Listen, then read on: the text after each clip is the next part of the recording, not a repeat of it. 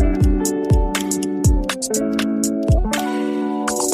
everyone, welcome to Inject It podcast where we are injecting positive vibes into all of our lives. Hiya. Hey everyone. How is everyone? Hi, I'm Oh yeah, I'm good. How are you? Yeah, I'm good. I'm okay. yeah, so I am Alexandra. I'm Diana. So yeah. Um oh sorry, I'm just pulling everything over. Um,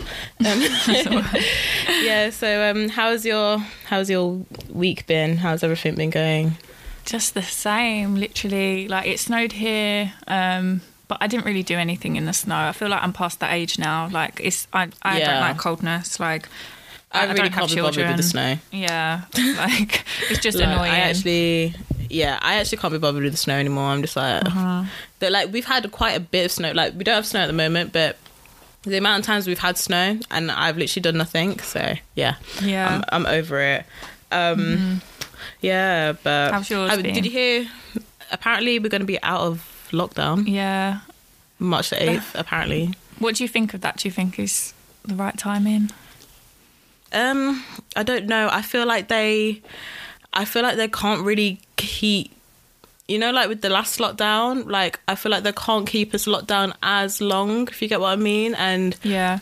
it's getting to like the three month mark now. Mm-hmm. You know, if we count, because literally lockdown realistically did start in December, so it's getting to the three month mark now. So it's kind of Mm-hmm. like they can't really keep us locked down for any longer. Um, so Yeah. yeah. and as well, we don't even know how they're going to open back up the country because it might just be in the tiers So we probably might still be in lockdown, locked down. True. But True. It's But just yeah. a bit confusing because, like, we just don't know if we're going to end up in another lockdown in like three months again. and that, the idea of that, yeah, I know. just disgusts me. Like, I, I cannot go for another Yeah. year of jumping in, jumping out, jumping in, jumping out. Like, I'm done. Like, if Yeah, that happens know. again, I might literally move abroad for like the rest, the rest of the lockdown period because it's too much. but- like, it's stressful. moving abroad. That would be inconsiderate, Diana. Come on now. I know, but it's getting to that stage. You, you need to be look. You cannot be going to Dubai and riding on camels. That would be inconsiderate. to be honest, Be kind. Remember. Yeah, but I'm considering it. I understand where she's coming from now. We're gonna cut some slack. yeah. as long as Holly Willoughby doesn't come on your back, yeah. No, she won't. Oh she won't. gosh. Yeah, she won't. She won't because you're gonna be kind. So it's yeah, fine. exactly. I am going to be kind. But um, I wonder, I was saying to you yesterday, like, are dates now going to be park dates? Like, are they going to be picnic dates? Is that is that the new thing for the next few months? Anyone who is still trying with this dating business right now. That's all I've got to say to that. Like, I'm sorry. I know, I know. You guys have brought it on yourself. If you get asked for park dates, that's that's on you. I agree. Like, I don't know. Literally, I'm sorry. Like we, c- you can't even complain. What what else are they meant to ask you to do? So like, I'm sorry. It's too Um, much. any of you lot that are still trying to seriously date in these lockdown periods, just um, good for you. Um, and that's all I've got to say.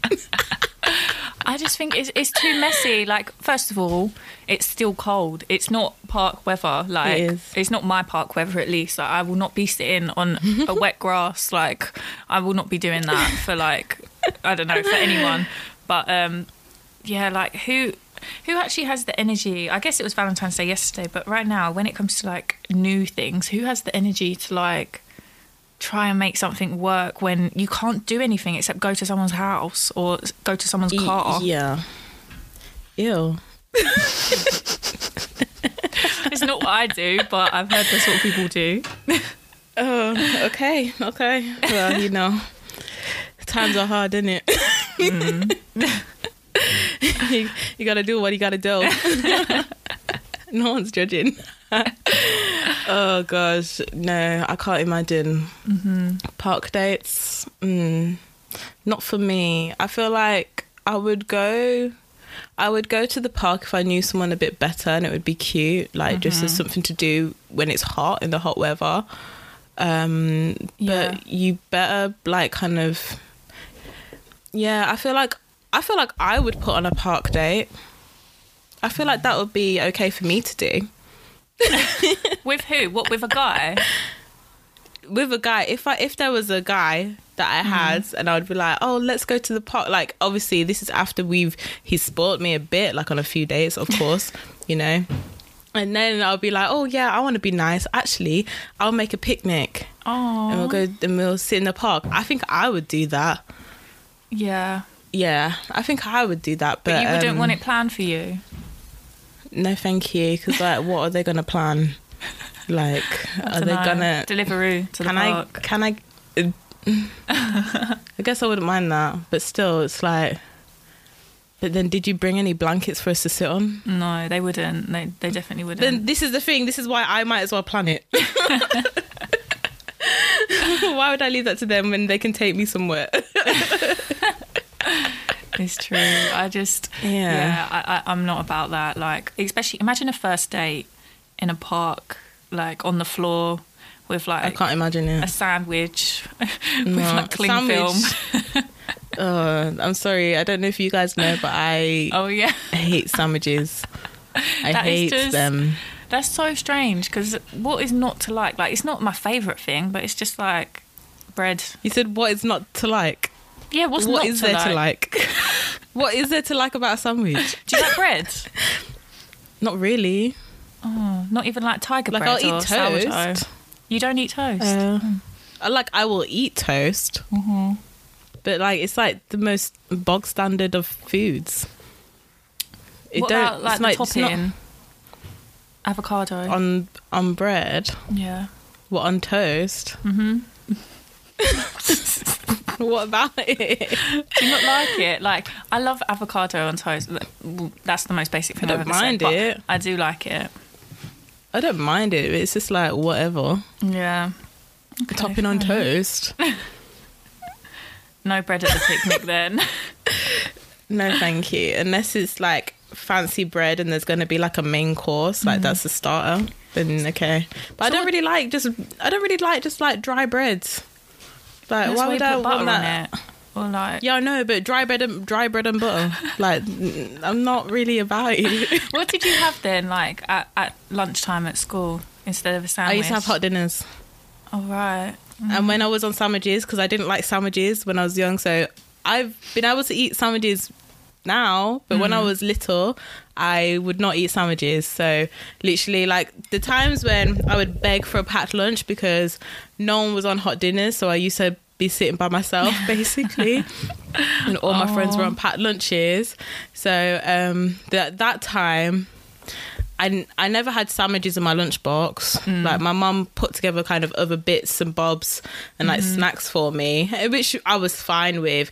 And then, but then like some of the other kids told on the told on me, like told on the dinner ladies saying, "Oh, she doesn't have any sandwiches. She's not actually eating." Blah blah blah. And it's just like I was eating, like I had snacks, but then they would. I don't know why was everyone in my business. Yeah, like why were they so snitching? rude. Like what my mum puts in my lunchbox has got nothing to do with them. You know, like it's got nothing to do with them. But I really like to police children's lunchboxes. Yeah, it is Like- very nosy, isn't it? Like, Yeah. I remember like at school time when you weren't allowed to sit with the hot dinners. yeah, that, I that's don't- so what was annoying. that Yeah. about? I, I find school so annoying. Like mo most of these silly It rules, is. like you've got to ask to get a drink, you've got to ask to go to the toilet, Yeah. you've got to ask Yes. to like sit It's the with your toilet friends. thing. Yeah, The toilet thing is actually like I've grown up now and it's and it's like the toilet thing is actually barbaric because I'm sorry, why do children have to ask to go to the toilet for teachers to be able to say no? yeah, that's gross. and say wait and actually what what is also barbaric is that you're alone you're only allowed to go to the toilet at two times a day really expected. You're only allowed to go to the toilet at break time and lunchtime. That's mm. twice in a day.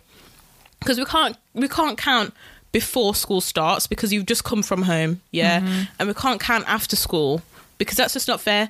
So literally people are only allowed to go to the toilet twice a day. And I know what? I actually used to do that. There was some day, times in the day when I wouldn't go to the toilet at all because I didn't want to go in there. Aw. and it was effort. But do you know how but do you know how unhealthy that is? Yeah, that is a so really bad. unhealthy mindset. The fact that you lot are policing kids and telling them that they can't just go to the toilet. Mm. In a lesson because you're in the middle of the lesson and it's disrupting the lesson. Shut up.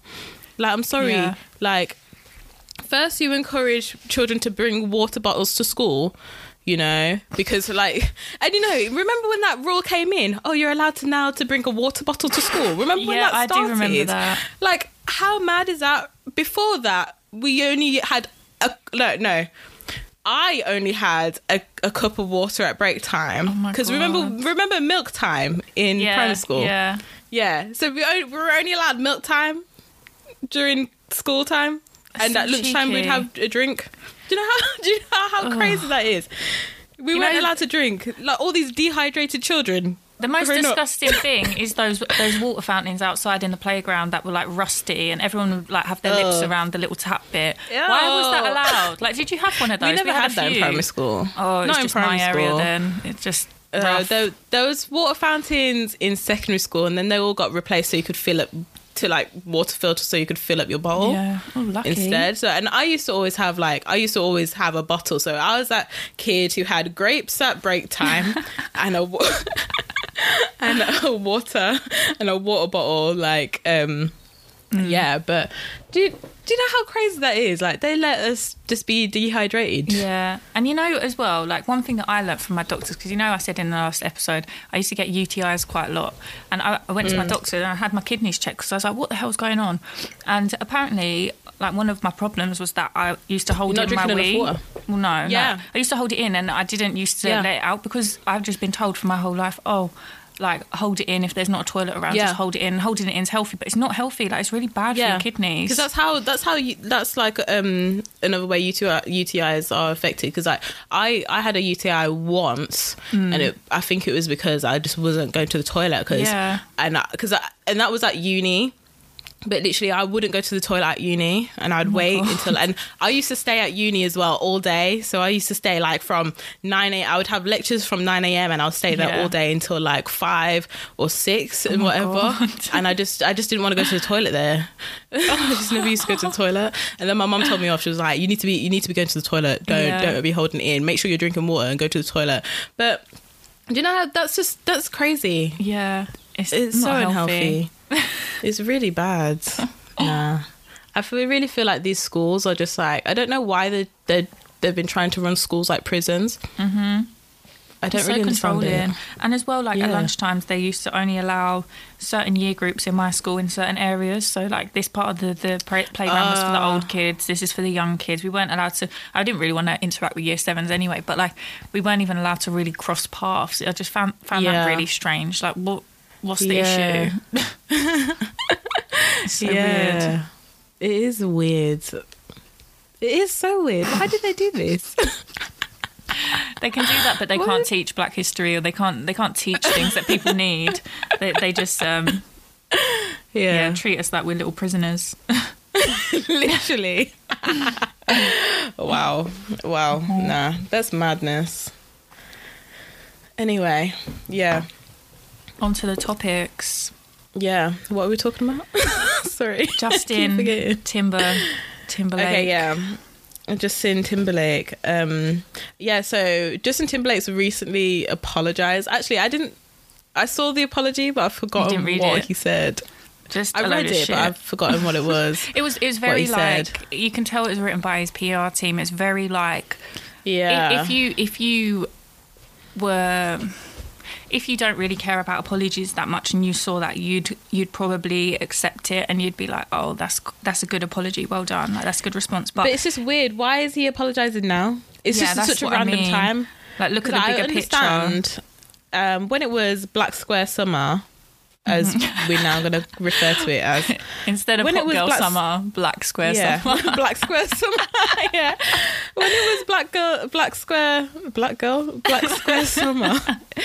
Um, that's when most people's apologies came out. So why is his apology like seven months later? yeah, yeah. so It doesn't.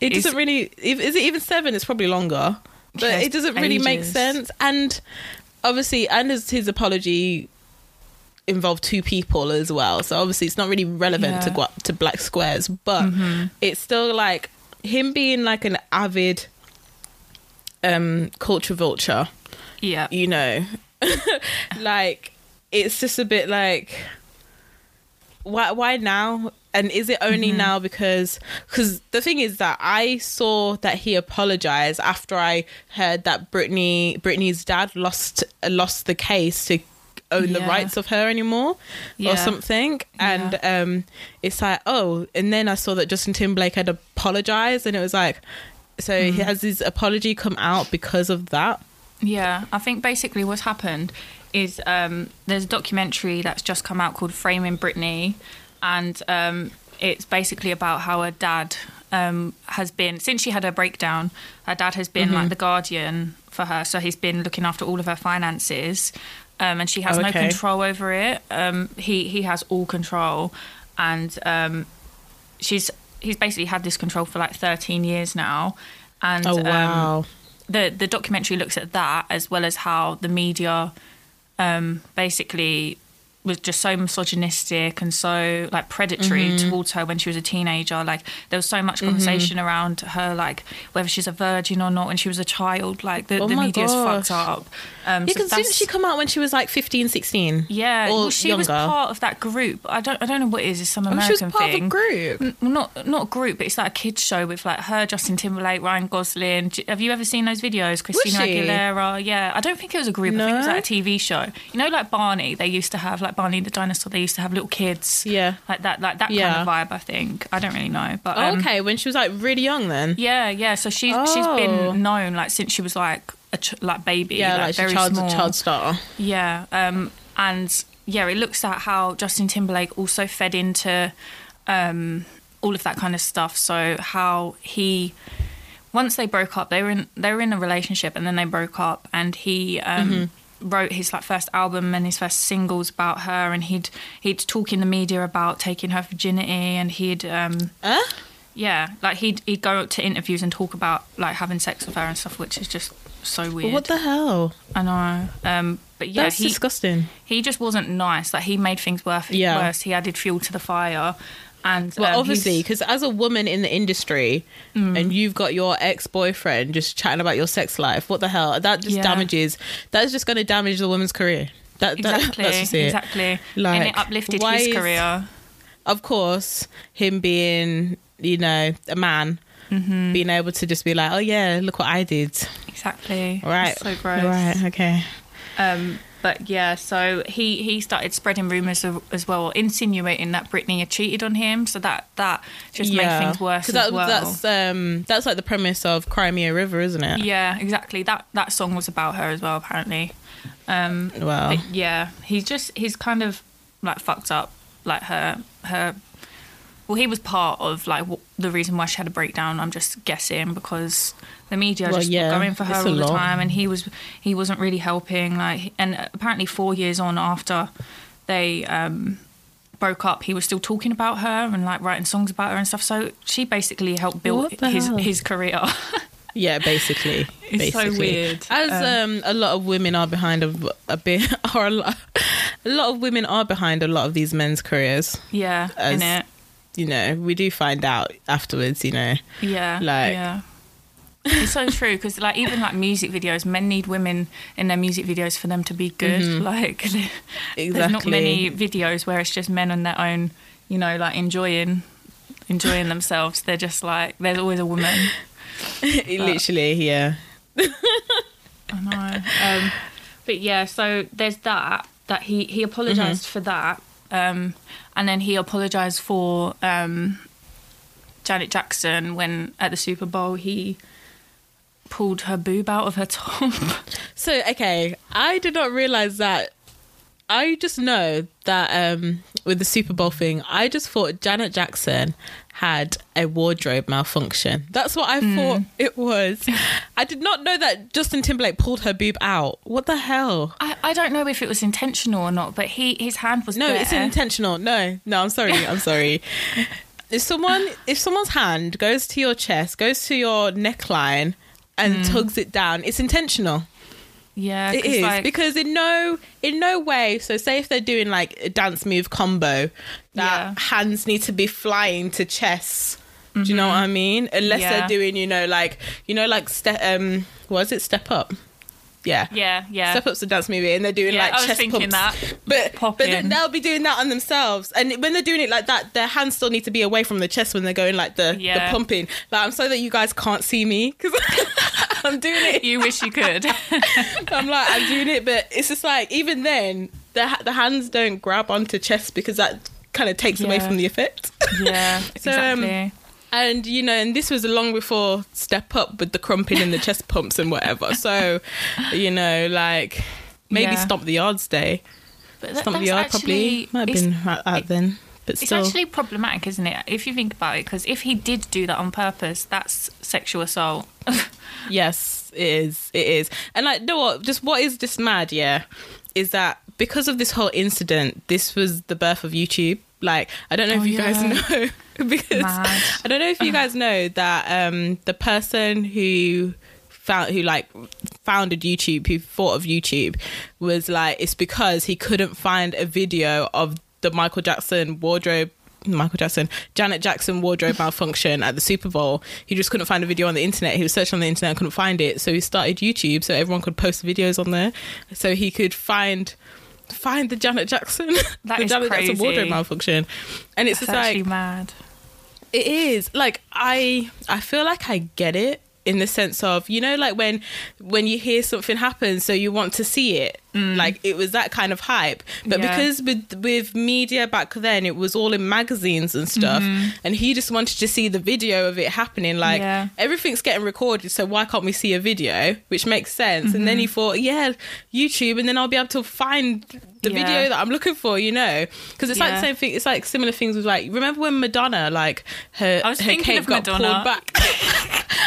Actually, I know what was so funny because I was watching that live, Yes, I and I was, was just like, I, I was as watched well. it live. I don't even know why I was watching it, but I watched it live, and I was like, oh my god, oh my gosh, she just she just got dragged by her cape, and Oh like this is why in The Incredibles, um, what's her name? what was her name? Oh, this is why in The Incredibles, yeah, Edna Mode said no capes, yeah. because they're too problematic. You can just get snagged anyhow. Oh my god! but no, clearly Madonna hadn't seen The Incredibles to, to know that. but no, but what it was, they were meant to be pulling the cape off and she hadn't undone the clasp or something. and then she got dragged by the dancers dragged her off stage. Oh my god! Sorry, so bad, so bad. Do you think they lost But, their um, job after doing that? No, it wasn't their fault. She was meant to Yeah, undo the clasp. She did it on the wrong timing. She should have she should have gone to the practice and then she would have got it right, yeah? Yeah, She should have she should have done the dress rehearsal so she could get it right. So I don't think that was their problem. That was her problem. Yeah, Um, and you can't go blaming people just because you just can't do your own job right, you know. yeah, it's true. Um, but with this, basically, I think the week after was the Grammys Mm-hmm. after this Super Bowl performance, and um, Janet Jackson was banned from attending, and she was supposed to perform, and she was banned from performing. Banned? Yeah, because of this incident. Because of this incident. Yeah. Yeah, but this incident wasn't her problem. Exactly, but That's that's, not- how that's it was not nice. framed. Like it's always like that, isn't it? It's always the woman's the woman's fault. But um, yeah, so but I just I just don't understand why Justin Timberlake pulled out her breast. See, this is the thing, and Mm-hmm. you, the way f- information is filtered down is the fact that I didn't even realize it was Justin Timberlake who pulled out her breast. I thought it was a wardrobe malfunction. it's true because I thought To it the was fact that, that like initially. yeah, I didn't even know that Justin Timberlake was involved. So like when it was Yeah. like people saying, "Oh, Justin Timberlake should pro- apologize to just to Janet Jackson," I don't know. I thought it was for something else, plagiarizing dance moves or something. I don't know, No, but no. like she pulled out her breast. He pulled out her breast on stage. What? What the Yeah. fuck? That would not have been practiced. It's just the way that the the media protects men as well. It's like Yeah. it's, it's so strange. But he he got to go to the Grammys and he got to perform at the Grammys as well. But she was banned. Like She was banned from the Grammys. yeah, What the hell? it's so For him pulling out her breast. Yeah. I'm sorry. This is just madness. It's madness. It's No. just it leaves you speechless, doesn't it? Because how Literally. how was that allowed? How how was that allowed at all? Um, but like I saw on Twitter, so um, where, yeah, so I had seen on Twitter. Um, sorry, I'm just trying to find it That's all because so I'd seen on Twitter where Justin Timberlake. Um, where no, someone asked Justin Timberlake, "Well, are you gonna apologize for X, Y, I saw Z?" this. Yeah. Yeah. Um, let's see This if it wants five years ago, wasn't it? Yeah, five years ago, and he said and he called you. He he said, "Oh, you sweet soul." I still can't find the tweet to read Sweet it. I'm soul. still looking. I'm still looking for the tweet to read it. I can't find it. I don't know if I. Um. He was patronising though, wasn't he? Like he, he didn't want to apologise, and this was only five years ago. It wasn't like it was back in two thousand and four. Like this was five years exactly. ago. It's like exactly. This is so true, and um, I'm just looking in all the wrong places. And five years ago was 2016, so Black Lives Matter movement was created. Like, it wasn't Yeah. like there was no social commentary on, you know, like race related things. Um, exactly it's not like it was um okay i found it. So the tweet goes so this is ernest owens. He, he said i asked justin timberlake five years ago on twitter if he would apologize to janet jackson. He called me a sweet soul instead. For for those saying he made mistakes nearly 20 years ago think again. He knew what he was doing. Basically and what just the tweet that justin timberlake had said was um so basically it was um, ernest owens five years ago tweeted so does this mean you're going to stop appropriating our music and culture and apologize to janet too? Hashtag bet awards. To which justin timberlake replied oh you sweet soul. The more you realize that we are the same the more we can have a conversation. Bye. Full stop. So oh my and it's just like that is just that's so dismissive. What what what who are you talking about, sweet soul? And like that basically that tweet was basically all lives matter. yeah, we're all the same. That tweet was someone tweeted Black Lives Matter and he responded all lives matter. that's Yeah. what that, that's what those tweets are. asshole. But um, Yeah. in but he's his, apologizing today. Yeah, in his apology, it basically says like, I acknowledge that I have privilege. I need to be vocal, um, and just stuff like that. Like him basically saying Mm. sorry. I apologize to Janet and to Britney, but at the same time, He doesn't say what you're It's- apologizing for. it's just it just seems so. Because this is why his apology doesn't stay in my head. Because it's like, I apologize to Janet and I apologize to Britney, but it's like, for what? Yeah, You're not saying what you're accountable for. You're just Mm-hmm. apologizing. It's like, yeah, I, I send apologies out to them two people, and it's like, hold on, those two people are very different people. Mm. What are you apologizing for? I think he did mention in there some uh, something around how he fed into like the narrative that the media was creating, um, or he didn't stick up for them, or I, I don't But know. I even what does that once. even mean? Because like that's the thing. I read it once as well. Like Mm. you saying it back, it's like I I did read this. Yeah. But it's like I remember I read it and I just didn't really understand. Okay, but but why are you sorry? And why Mm-hmm. do you need to say sorry in this media when we don't know what you're talking about? Because it's a bit like for True. me, it's like it's out of the blue. But for him, he's saying sorry because now there's a documentary about Britney coming out. But then Yeah, what does Janet yeah. Janet Jackson has nothing to do with that. So why is Janet Jackson and Britney's name in the same sentence? Apologize Mm-hmm. separately and actually be accountable for what you're apologizing about. Yeah. I think he put it all in one because the Super Bowl was the other day, wasn't it? And I think everyone calls it like Janet Jackson Appreciation Day or something like that because um, the disrespect like that that she received, Yeah. people trying to uplift her. But um, yeah, it's Oh just his his his apology is just reactive. It's not like he he's been thinking about it for a while and he thought now's the perfect time. It's reactive to everything that's happening, and um, Yeah. it's it's twenty just years things that just directly involve him. Yeah. Yeah, But then is. again, Janet and Britney have accepted the apology, but then people can still um, think that he's an asshole. Like, Yeah, we don't have to accept it.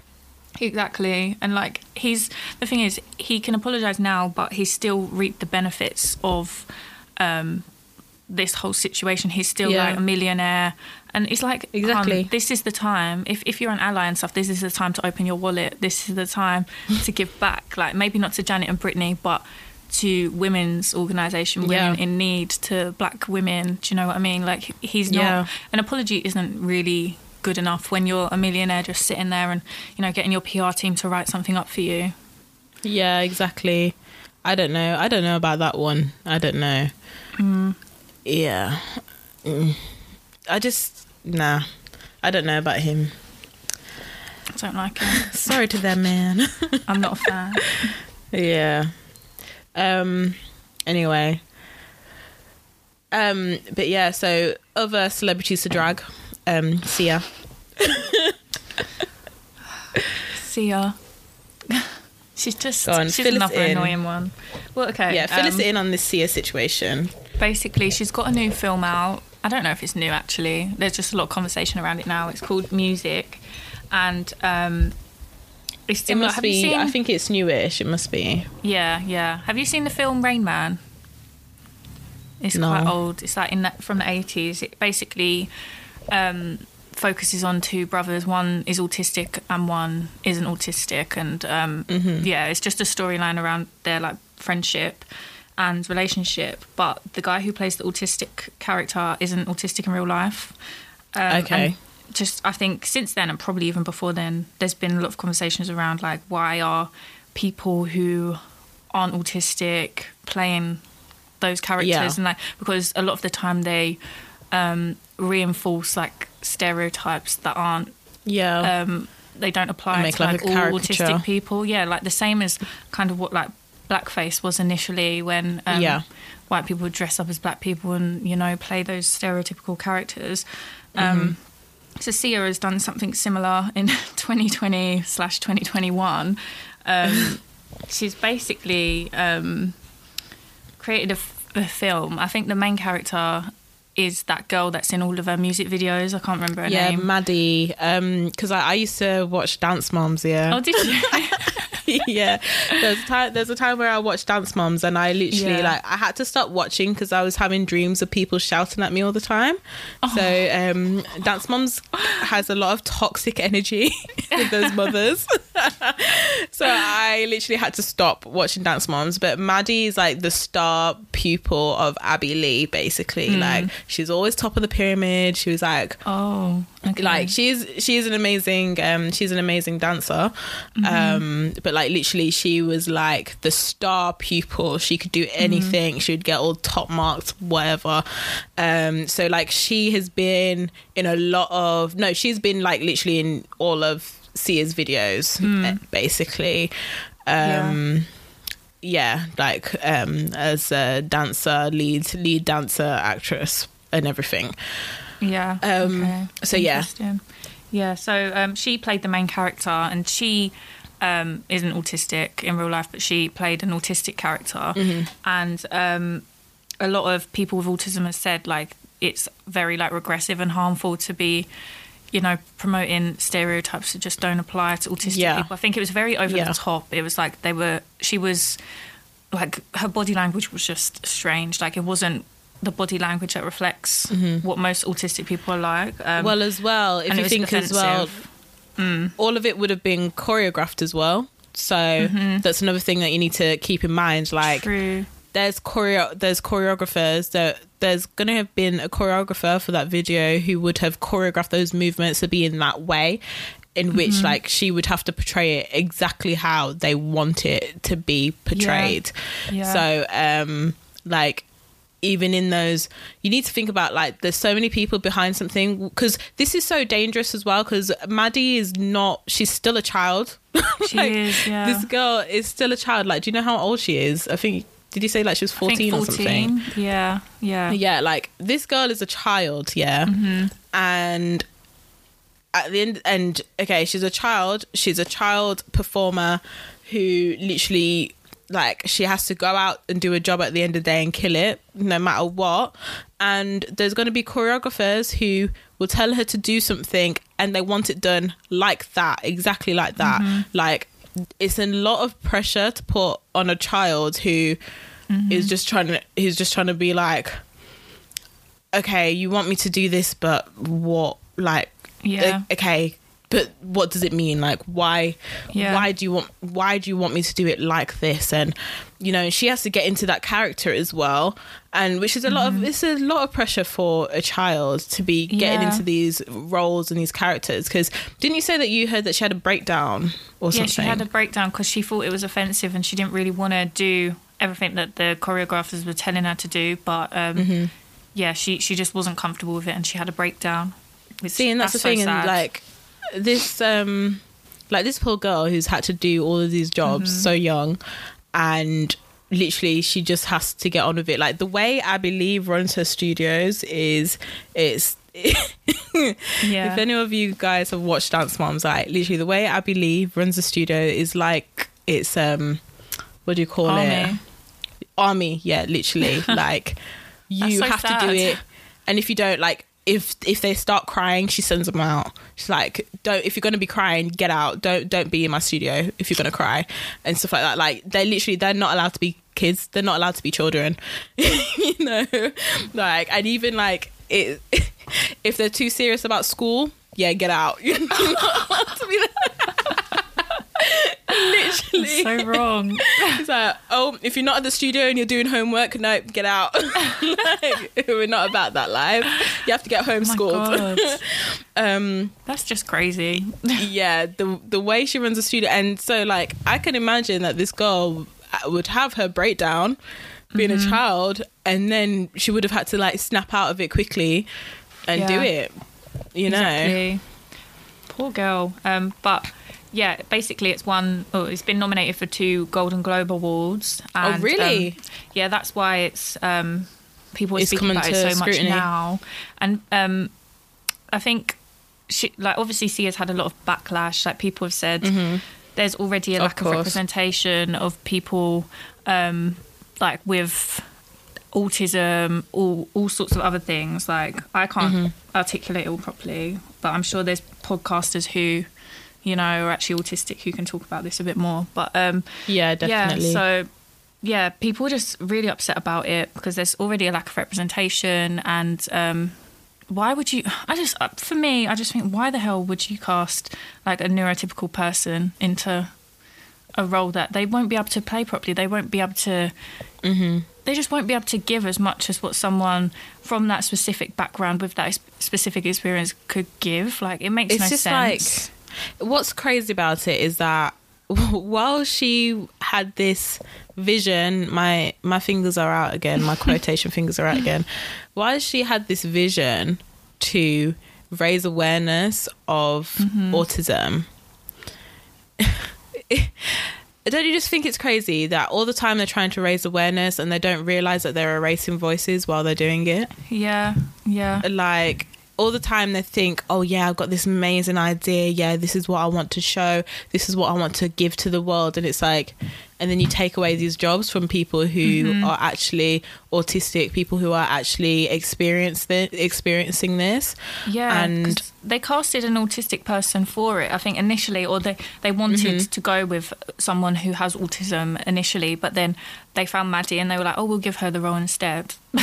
no but they know maddie yeah, like they wouldn't Oh, have yeah, found her. they know her because she's in all of she's in all of sia's videos but the they thing is, is that, that the autistic person might not be able to keep up with what Sia's like vision for. and for this the is the film thing is. like so instead of working with that person and actually putting um, measures in place where they can Yeah. actually work with someone who has um, a condition work with someone who has a disability um, as such instead of actually working with them putting in longer measures as in maybe longer recording time longer practices Mm-hmm. all of that instead they thought actually no they're not keeping up with it so we're just going to go back with um with our star girl who literally has been run run by a drill sergeant all her like all her child life so she can keep up with keep up with the strenuous training times with the with the quick takes the quick and um we don't need to offer her any patience. Let's do that.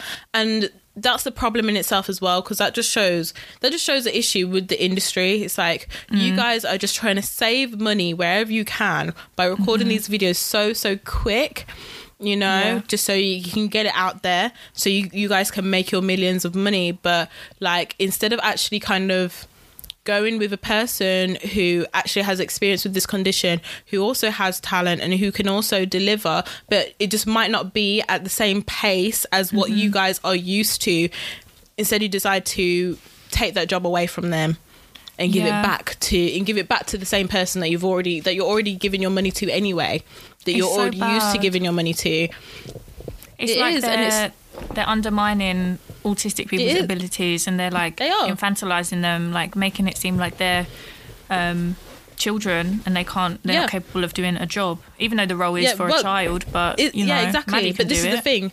It's the thing is though is that the role is f- actually for a child as well. However, they Mm-hmm. they are not even treating children as children, and that is another issue with this. Is that it's come from you're just so used to having someone who you guys can kind of you got you guys basically can treat like rubbish Yeah, basically because she's she's been trained to be treated like that Mm-hmm. and when you're not used to it to try and give an opportunity to someone else that that, that it's it's deserved for them because that's what Mm-hmm. you're raising awareness for is too slow for you and then that's how Yeah. that's how they've come complicit with with um discriminate with discrimination against against them so against true. against they've compl- yeah they've become Yeah. complicit with the discrimination against what they even want to be raising awareness for in the first place It's so true. And like, if you think about it as well, um, like what we said with the Rochelle incident, who are the producers and like who are the people that do the lighting and Mm-hmm. Everything else in the background? Who are those people and Peop- who is going to be earning the who- most and gaining the most from this? exactly will. people who probably don't even have any kind of relation to what they're erasing and that's why they don't understand why it's a problem Yeah, and something else uh, within the film. There's, um, I think, there's quite a few triggering scenes that. Um, Yeah, weren't- there was no the trigger flashing warning. lights and- yeah, yeah. and autistic people. Um, like after reading a bit about it, autistic Mm-hmm. people have um, sometimes have something called sensory overload, which is like it's when photosensitive becomes- epilepsy as well yeah, Yeah. yeah, it, stuff becomes too overwhelming. And like, if, Yeah. if this is your audience for the film, why why would you not put a freaking trigger warning at the beginning? Exactly. Or, you know, just let people know what what's coming up. It's just but then again so odd. Let's remember that um she didn't think about that because that's not her audience for the film though is it?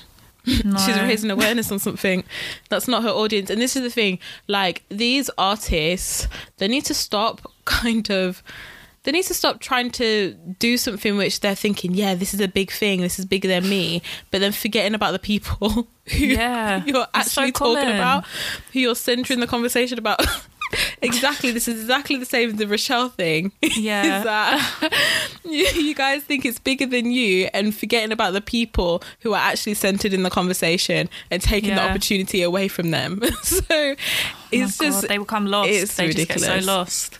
Um, yeah. But um, Sia's response was basically quite defensive, and she said, "I've been working on this for three years. My intentions So- were awesome."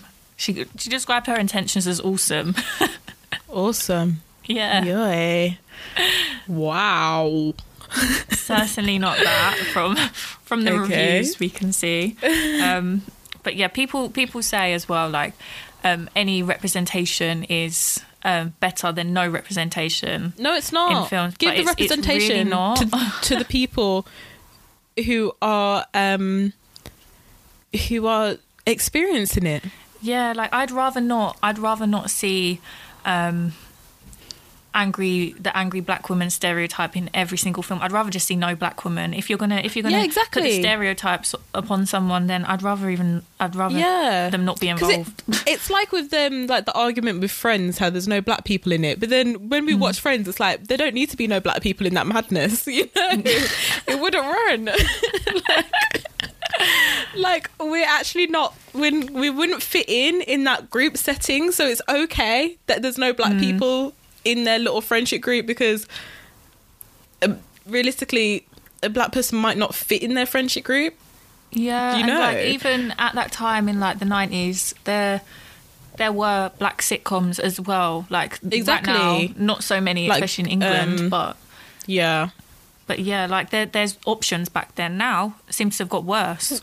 Well, not so much as see. I wouldn't so much to say that there were options. It was like we were allowed one show, and like now we're not we're not even allowed that. But Yeah. it's like I think it's like because yeah, there was an opportunity to have that studio or, or of such, but um, yeah, I don't I don't know.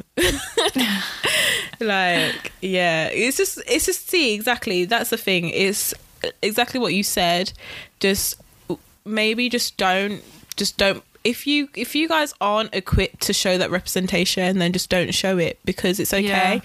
because It's not you your know, job. It's not your lane. can- yeah we can have shows which have people who are equipped to show us like like um like Issa Rae with um Insecure you know yeah. like exactly.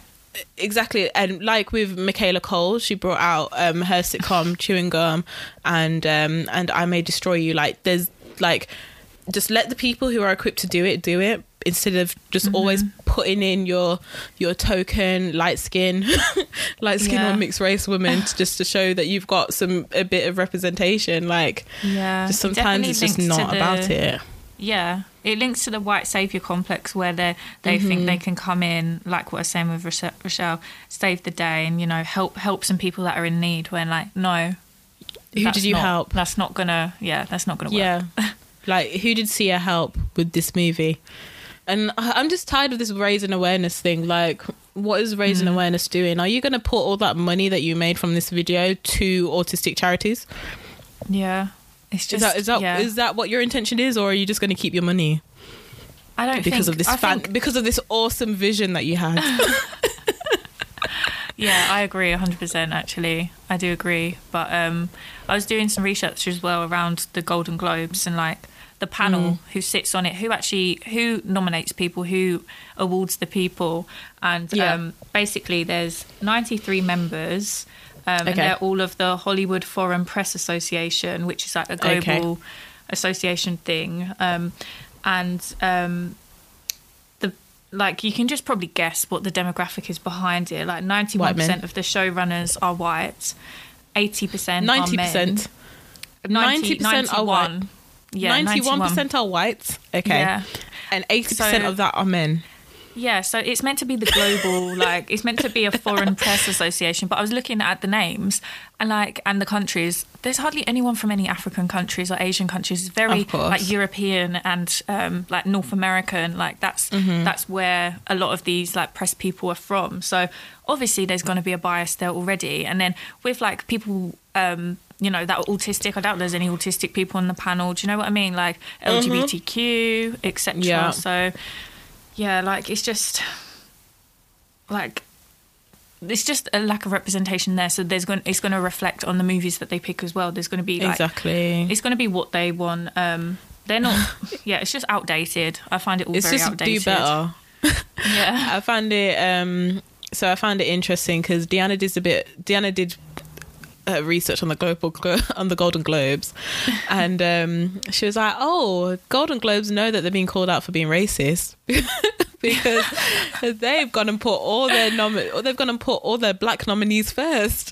Yeah oh my god. Yeah on the listed the list. yeah with the pictures and all the pictures on the, in the front page of black people. But you know do you know how hilarious that is like they were like okay let's show them we're not racist by showing the black people that we did nominate Yeah. and put them right at the front. And then that means yeah yeah we put them at the front. But it's like how many of these black people are actually going to win these nominations? And as well like i'm sorry. So you, you showed me what i saw. I saw hamilton was mm-hmm. nominated. I saw viola davis was nominated.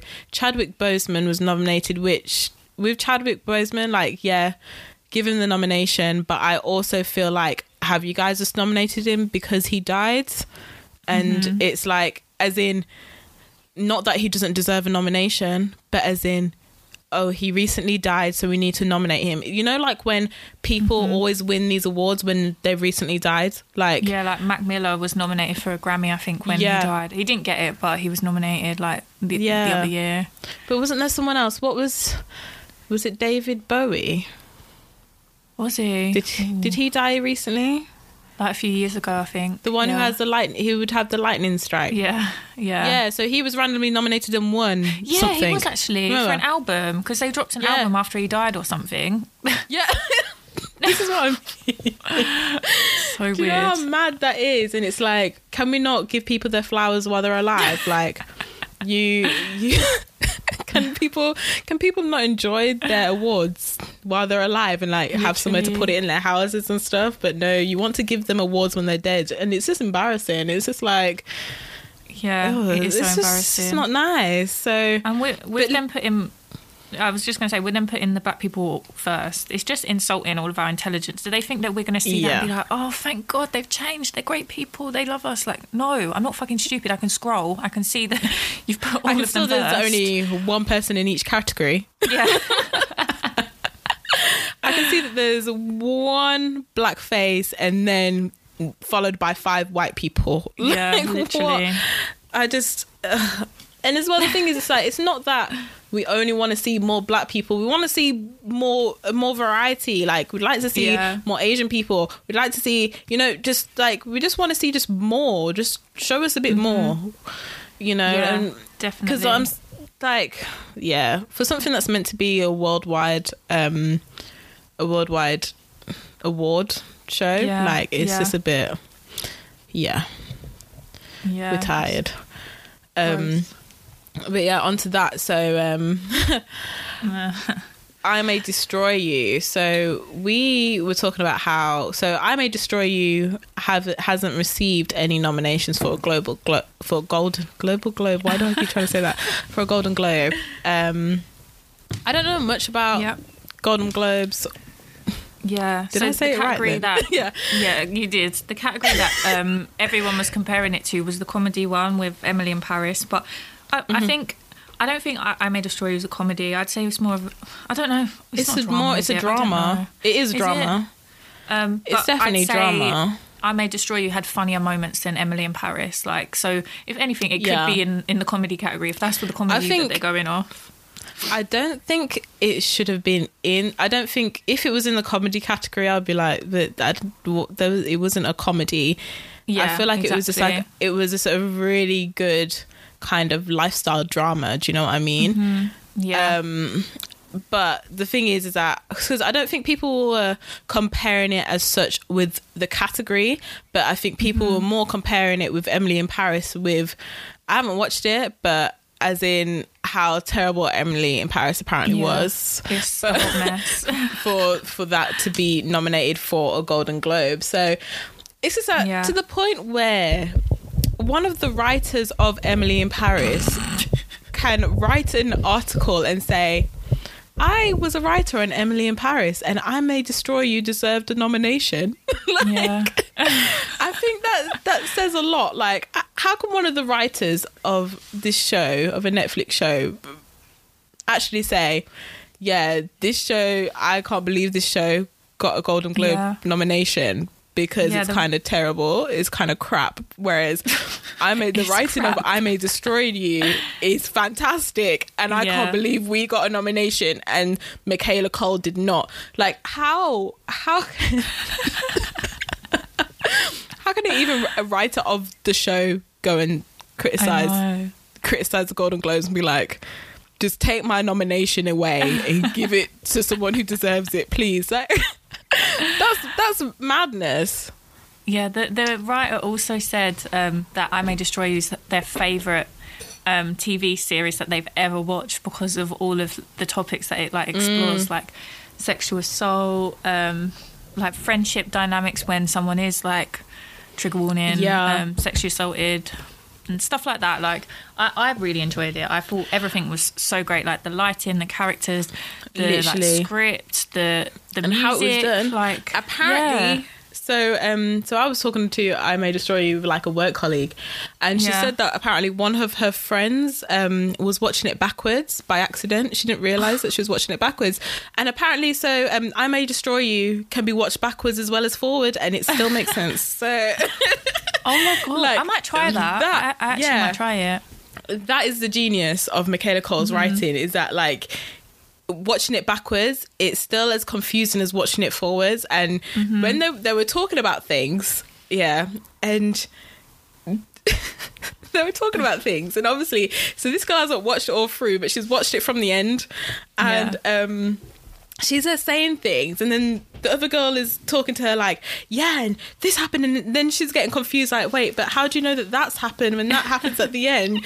But then they were still managing to have a conversation on the themes of it, even Yeah. though they were watching it in different places. Like, do you know how crazy that is? That is madness. Like, Yeah. that's Yeah, crazy. it- and it takes a lot of talent and obviously a lot of time and a lot of skill Yeah. of knowledge to be able to like perfect everything like that and literally um, and she actually the thing is is that with i may destroy you it Mm-hmm. actually went through so many different themes Mm-hmm. and like it just kind of like it went through different themes of consent and what that looks like and kind of Yeah. making us think like okay but what what level of um what's the word? Like what level of punishment should be given for different types of sexual abuse and different mm-hmm. types of sexual assault? Like like Yeah. we don't realize it but while all of them can come under the category like trigger warning but while all of them can come under the category of rape like we we mm-hmm. give different hierarchies for different categories true. yeah. And we give different types of gra- like like the gravity of it we mm-hmm. we place it on different things. Like some things it's like okay it's not that big of a deal.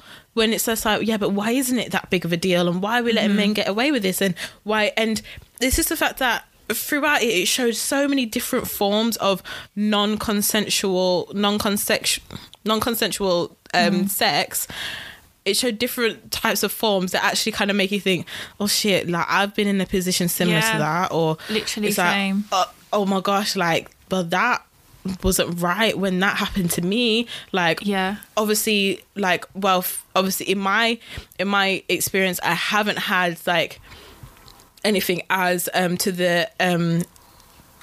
Sorry, I'm- I, yeah, the sorry, Yeah. can't my words today.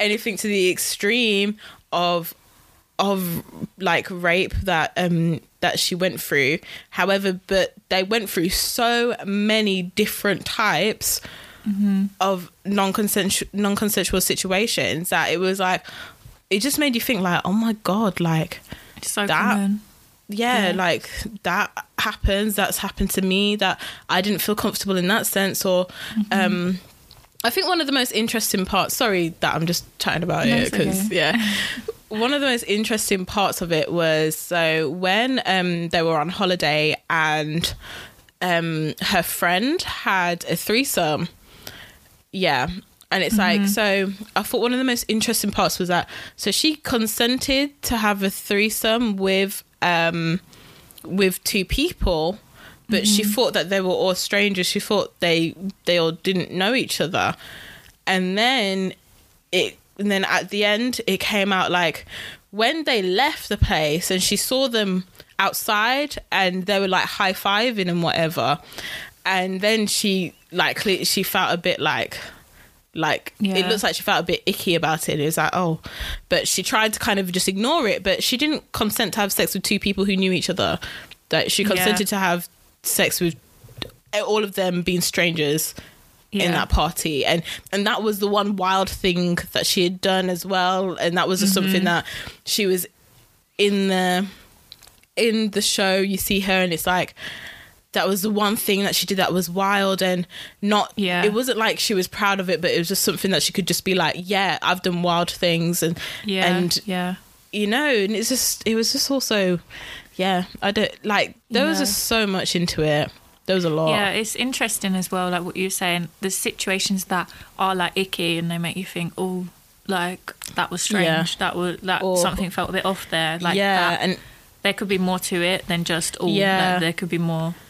and it was and as well even with the with the friendships in there with how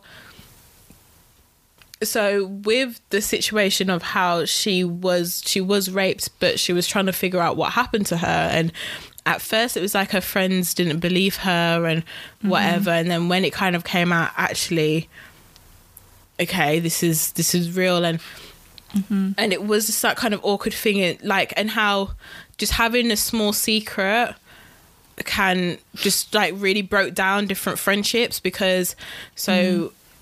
to cover up that the one friend because she felt guilty for actually leaving her that mm-hmm. time not realizing that that would happen which of course she, there's no way for her to know. And mm-hmm. on her side it was like she she said I'm, i think i'm mixing up two different parts of the story. Well kind of from from the past and how in the past ha- her actions have been it was like okay you like to, you like to get high and whatever and you like to stay out whereas i mm-hmm. need to kind of i know my limit and i know when i need to leave. And it's like although they would say that she had said to her i need to leave but the other girl obviously was having a trip so she didn't know that was being said. From that one situation to when it came to like a similar situation at home where she want she wanted to leave and she just mm-hmm. didn't know if she was just having a bad trip because she mm. wanted to but really Yeah. it was a bit the situation was a lot more dangerous. Um mm-hmm. it was just that kind of thing where the friend just thought okay you're just having your trip and you just want to stay out and you're always doing this. Whereas mm-hmm. on her part it was like you're always leaving me you know? And Yeah, it's just yeah. that weird misunderstanding to the point where it involved another friend and the other friend's friendship broke down like Yeah. Yeah. because he was hiding a secret that he was cheating on his girlfriend or something in it yeah, but yeah i just think yeah it's just it's just it's just a lot there, there was a lot in there Uh-huh. for how many episodes like eight Yeah, there wasn't that there wasn't that many really. yeah Like, for for such a short series a lot a lot happened and a lot went on and it was yeah and it just really i feel like it really explored those kinds of relationships very authentically Yeah, and it was impactful. Like, so many people watched it. So, like, of all genders. You know what I mean? Like, Yeah. everyone was watching it, and everyone was understanding and learning, and um, like it, it created change, and it was like a big cultural moment because people were just talk. Everyone was talking about it. Um, yeah So it's just a shame that it can't get the awards that something like Emily in Paris would get. When Emily in Paris, I watched probably about three or four episodes. Yeah. Just when I was like, I wasn't really doing much. It was just TV that was on in the background. But from what I gathered, it's not really. It's, it shouldn't be a comedy like that. I didn't laugh out loud once, to be honest, and it looks like online not many people la- laughed out loud once. I thought initially I like things like that. I like like romance, like on Mm-hmm. on screen. I like um like stuff that's set in Paris. I think it's it's always like so beautiful and nice. But like this, sorry I just you're like describing like everything that i cannot stand which is why i didn't even go to try and watch emily in paris i was like what is this rubbish nah i'm good but anyway Oh. well, carry you on You didn't miss out. You you really didn't miss out because it was just it was created by I think it, or written or directed something. It it was something maybe produced I don't know by the um, people that created Sex in the City.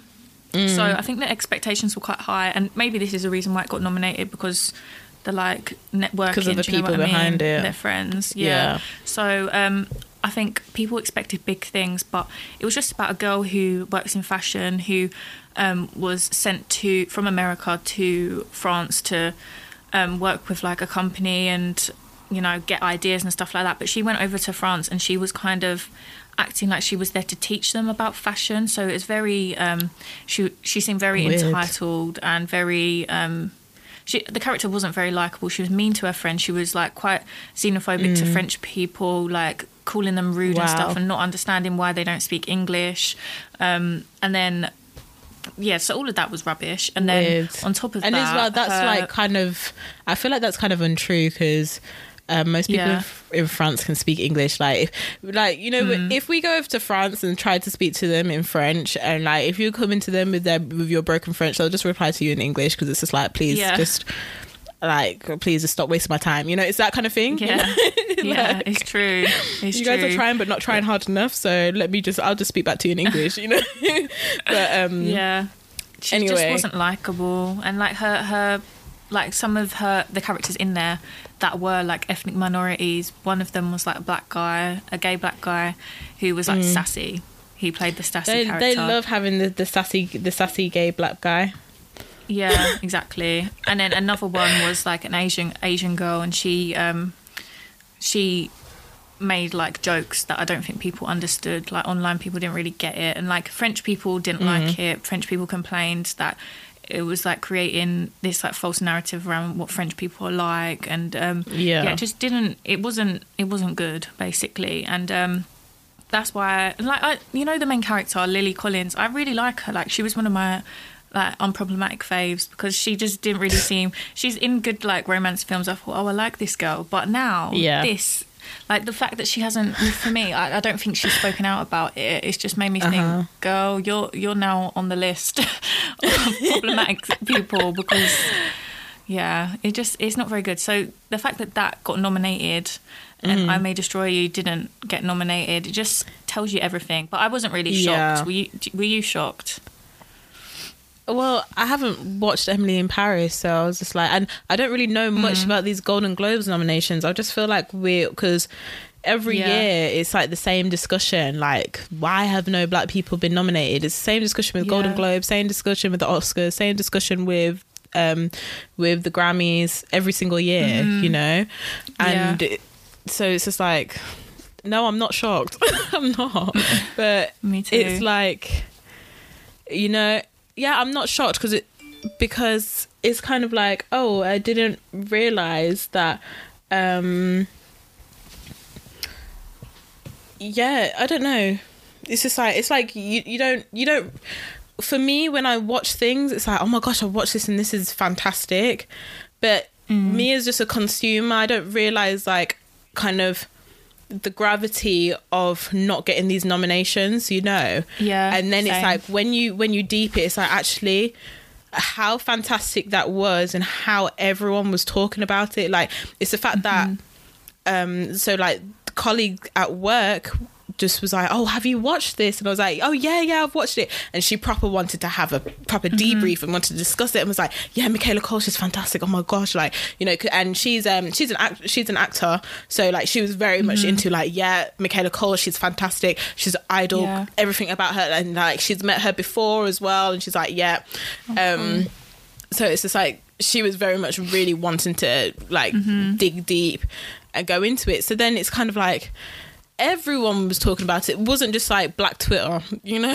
This- Exactly. Like when when things come out and it's like it's not just black Twitter talking about it. It's like oh okay, like there's mm-hmm. a really wide audience who are watching this and who have seen Yeah. it and and as well just like how yeah. So it's it's just a shame because especially when it really it really must have resonated with a lot of people.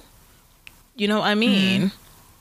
And like, yeah, definitely. sorry, I want to go back to um, sorry talking about it because like you know the part where um uh, the black guy in I May Destroy You, he obviously he had a bad situation with a guy, um, and then he thought, oh, I'm gonna try dating women, and and then so he was he was dating this girl, who's dating a white girl, and she was kind of getting off that he was a black guy and hmm. she was dating him. And so there was a part where she said the n words in a song next to him. And he was like wait what? What are you doing? And she's like oh it's just a word you know blah blah blah blah blah. And it was funny because he let that slide. Hmm. But then then the next time she was being homophobic and clearly like this is behavior that sh- that this girl is probably used to doing in front of black people so Yeah. and like if we kind of dig deep into um like black culture you know like hom- homophobia like unfortunately to say it homophobia is rife in the black community. Like let's not let's not even lie about it. Like it is a big thing. Obviously, you know, we're obviously not homophobic. However, like I'm not going to lie and pretend like homophobia isn't a thing in the black community. Like let's not pretend. Mm-hmm. You know what I mean? Yeah. But it was kind of like so she was and it, it seemed like she was so comfortable just being homophobic in front of him. Obviously, him being a gay man, he wasn't okay with that, mm-hmm. and like that's Yeah. obviously where that's where he put his foot down, and was just like, "Oh, I'm gay," and then obviously she was upset because she didn't consent to having sex with a gay man, which mm-hmm. okay, it makes sense. Like she had a right to be upset, but mm-hmm. then he had a right to be upset as well because she was being homophobic. But it was just funny how the how he let the racism slide. Yeah, I agree. But It the seems, um, homophobia was like obviously i understand why the homophobia was a big thing for him him being a Mm-hmm. gay man um but then it's just it it was weird because it showed like something that is something that we keep talking about like with colorism discussions as such Mm-hmm. that are black men just letting racist comments slide when it comes to their white girlfriends like is that a common Yeah. thing and from what we perceive it seems like it is Yeah. you know what i it mean does. Like with with it does seem like it's more common than not because Mm-hmm. just from speaking to like black guys who've dated white girls, they a lot of them have experienced racism or like fetishization, and fetishization is racism. Like it links Yeah. to racism, Yeah. and um, I don't think. I don't, I don't know how many of them would let it slide if a girl was send the N word around and Maybe. Well, isn't know it's, what it isn't it is. similar to It's what to the, explain. the tweets that we've just seen come out? The thing with um, Digga D calling out um, someone's ex girlfriend, Theo Campbell's ex girlfriend.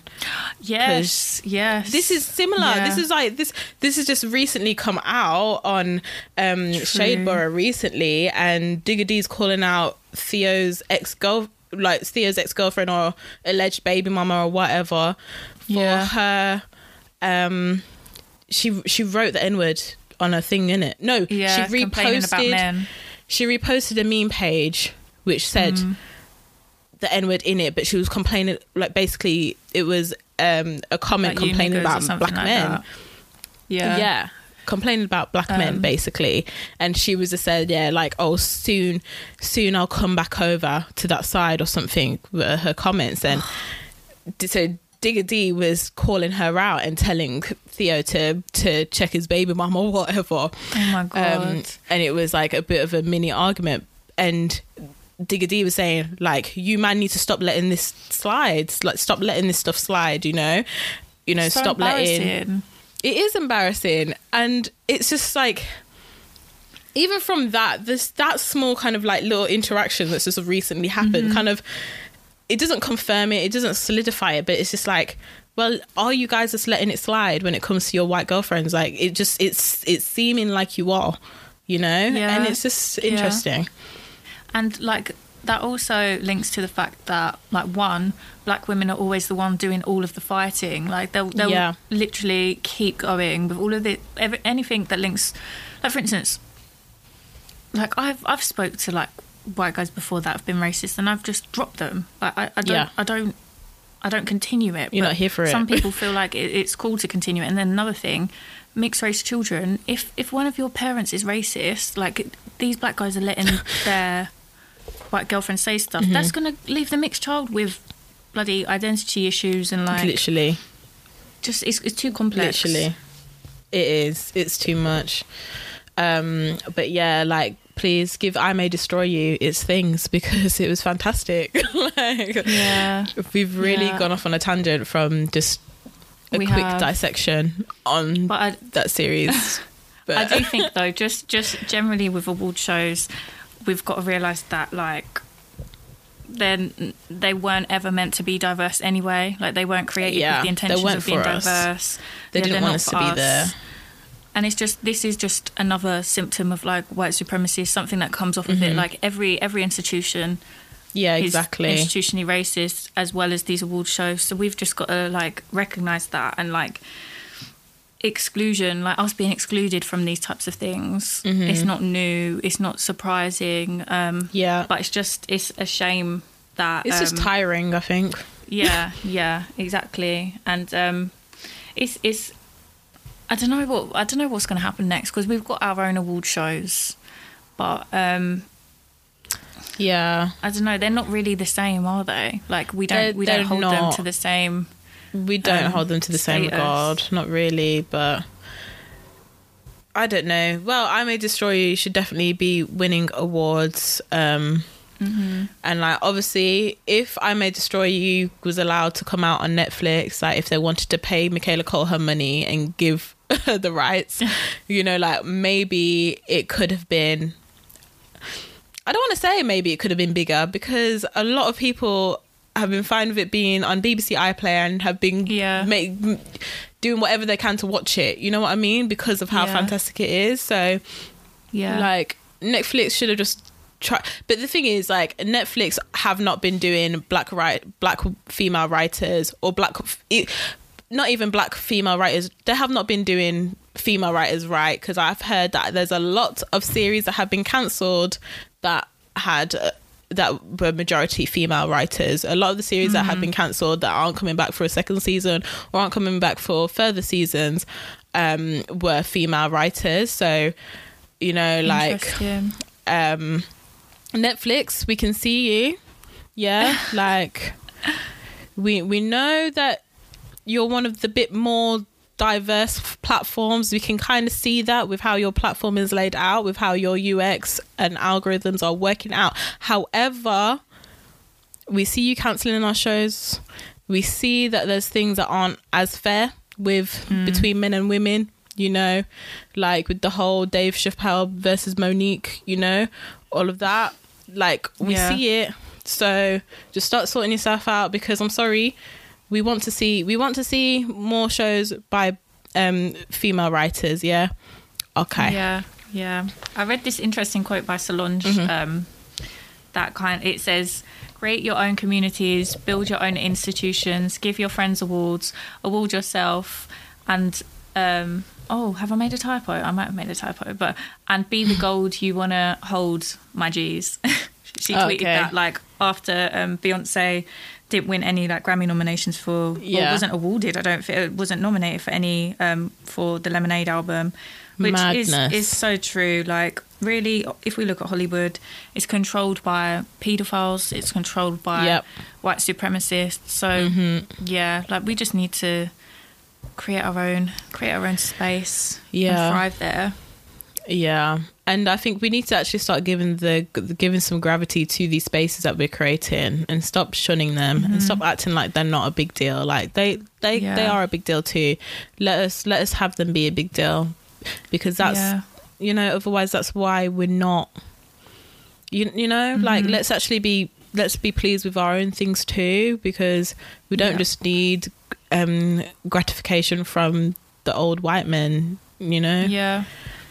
And this is where also Black Square Gang, Summer Yeah. Black Square Gang, you need to come out. Like you, your performative stuff back in the summer is really showing now because Mm-hmm. when when this stuff is being called out, how many of you spoke out? Like Lily Collins, did Mm-hmm. you speak out? Like how many of you said anything about Michaela Coel? I saw um, Lapita posted something, but I literally haven't seen anyone else post anything about Yeah. Michaela being snubbed, like or calling out Emily in Paris. It's like you guys, you you really, you really aren't like Yeah. the allies that you think you are. literally and let's just have let's just have that energy for it let's just have let's just have the energy mm. to be angry about it altogether because i'm sorry these people keeping quiet like it's just it you're it's another form of gaslighting because it's like you guys Yeah. are keeping quiet to make out like we're being crazy you know So true, like, like so true.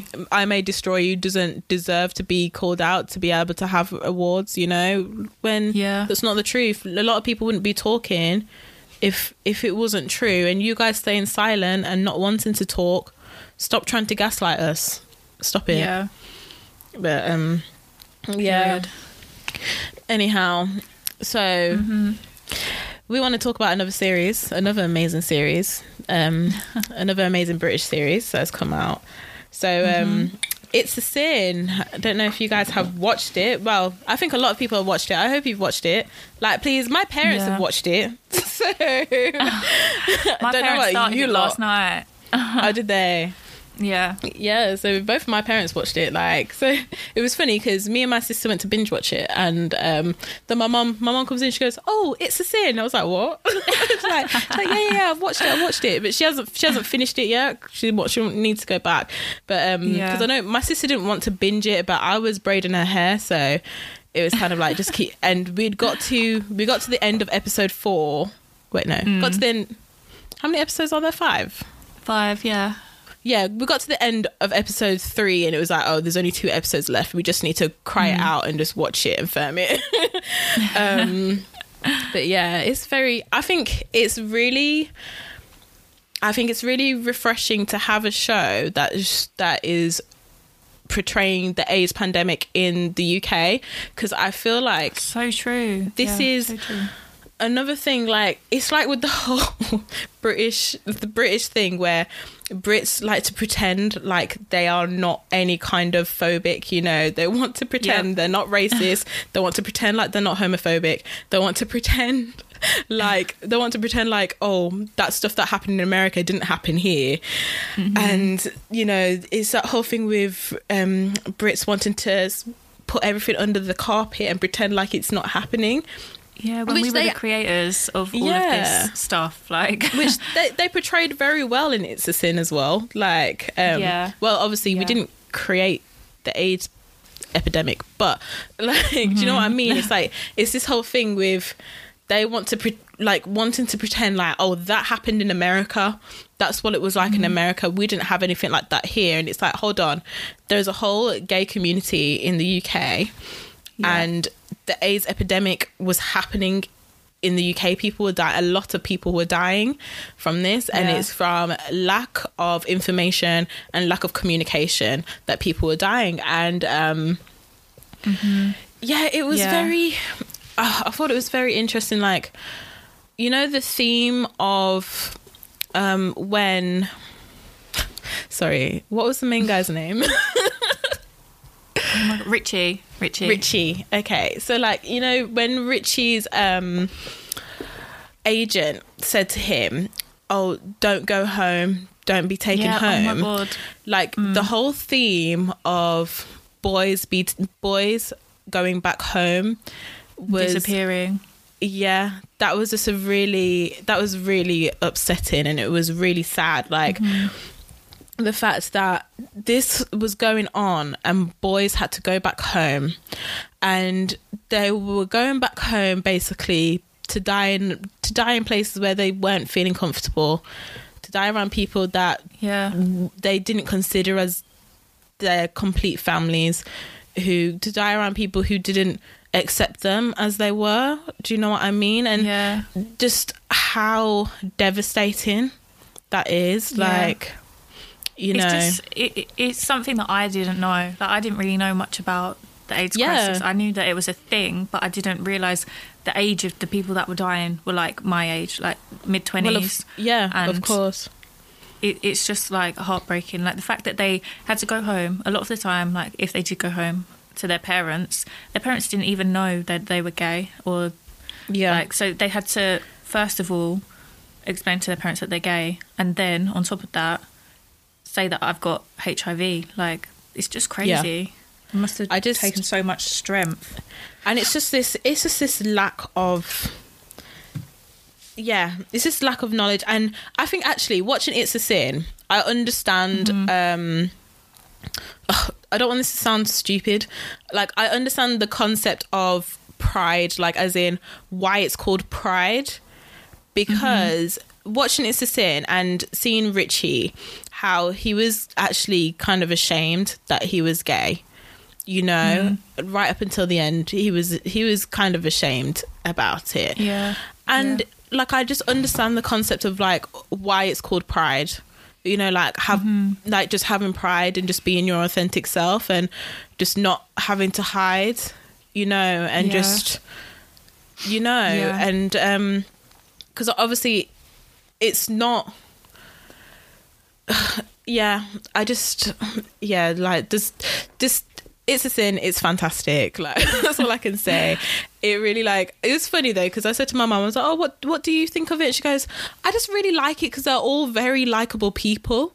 like she was just like they're all very likable characters. Like you know, so and she was just yeah, she was just enjoying it because she just loved the people. She loved the characters. You you saw how their family and their friendships were kind of growing, Mm-hmm. and just like it was just a lovely atmosphere. Seeing them, seeing how they welcomed people like into the family and stuff, and yeah, it was just oh, it was just beautiful to watch. Really, Yeah, I like that as well. Like one of my favorite parts of it was like the friendship and the relationships because obviously Mm-hmm.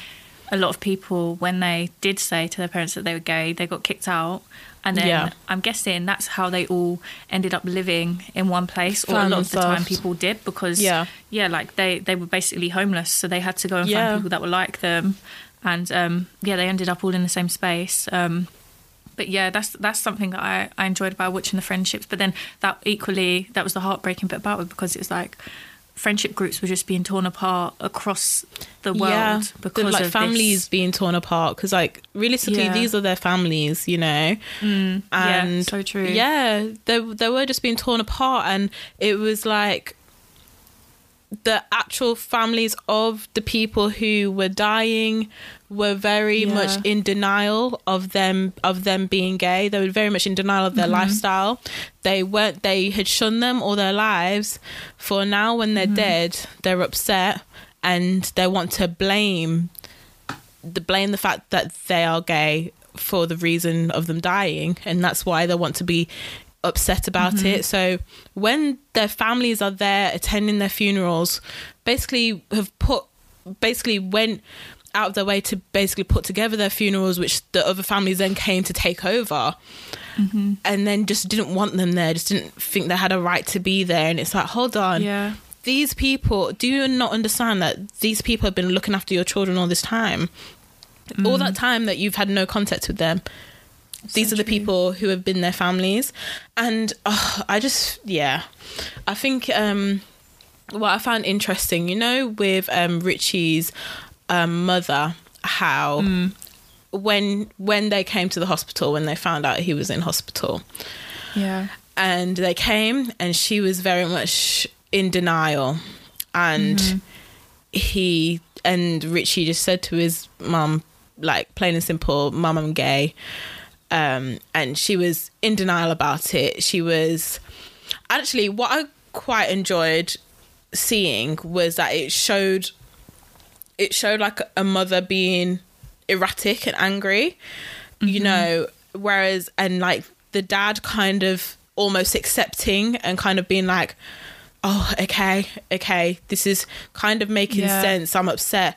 But it's kind of, but the one who was so in so much denial about it was the mother. And i feel like that's something Yeah. that they don't always show. And it's just, when uh, So when it, it's something that can that is that can be common as well. It's not always that dads dad. want to be angry and upset that their boys are gay. Sometimes mothers are you know? And i felt like it really showed that. And it showed how you know when um, there was another mother in the in the kitchen and Yeah. was basically being like what? You didn't know that richie was gay this Yeah. whole time. She was like i'm sorry he's like she was like he is the gayest of them all. Like she she was like openly like how could you not know that your boy is gay? And like Yeah. and then basically insinuating her being a bad mother like you have you even looked at your mm-hmm. son?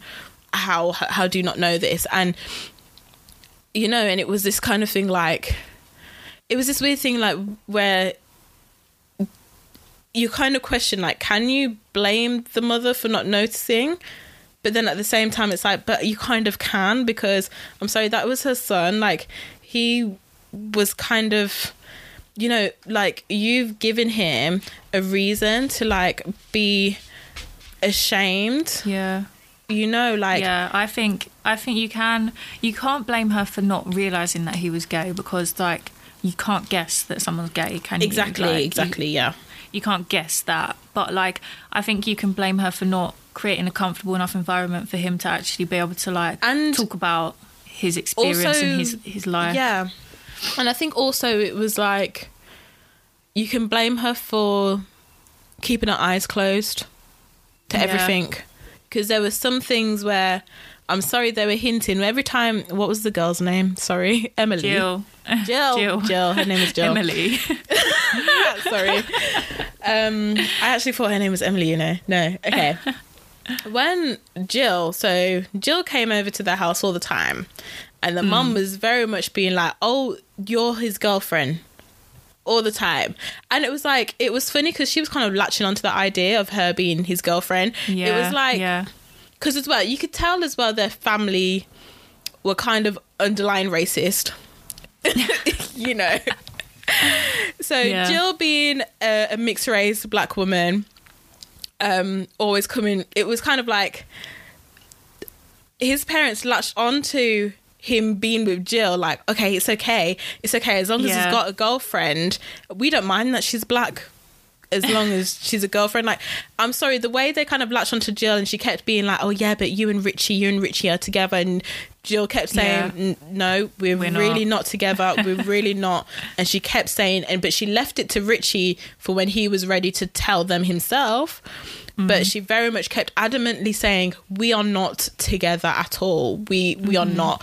Like I'm just here for emotional support, basically. You know.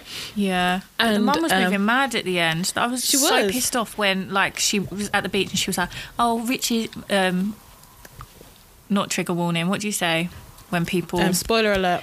Yeah, spoiler alert. When Ritchie died, she was like, "Oh yeah, Ritchie's dead," and I just thought, Disgusting. Are you serious? Like, are you for real? Disgusting.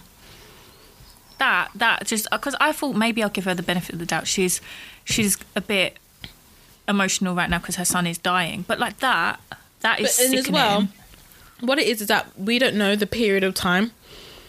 Yeah, You know, because they literally up and went to the Isle of Wight from money. London. Yeah, So they, well, they spent Richard's money, which I think is fair enough.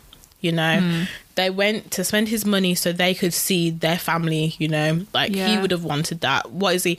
And to be honest, the agent knew that he wasn't coming back. He was another boy who's gone home. He's another Mm-hmm. Yeah. boy who's been taken home. So the agent knew that he wasn't coming back. Like um, Roscoe was trying to be optimistic, like saying about a rescue mission, but Mm-hmm. the agent was like, "I'm not saying go overboard with a rescue," because she knew that he wasn't coming back. You know, which is so sad. Yeah. But it's kind of like I feel like the themes with that. Oh, did like did his mother kind of kill him by just taking him home? Because Mm, he had him, said yeah. his wishes were he wanted to try chemotherapy. Yeah. Mm. And when the parents came to hospital and found out, that was when he was starting to talk about chemo. Mm-hmm. And then they took him out of hospital. He didn't even get the chance to try. You know what I mean? And it's kind of like you coming in at that time, not listening to your child at that time was the worst possible time. You didn't. He was in the best place for what he had. He was Mm-hmm. in the best place for um to be treating AIDS at that time. So Yeah. the fact that you came and took him out of that place, that's just a bit like yeah. do you know what I mean? Like yeah, so you it's could just control you, yeah, you came in so you could control that situation. yeah, And it's just oh, it's just so it's so devastating. It's so devastating to watch. Yeah, it is. Like there's there was a lot of tears and like you can't imagine Mm.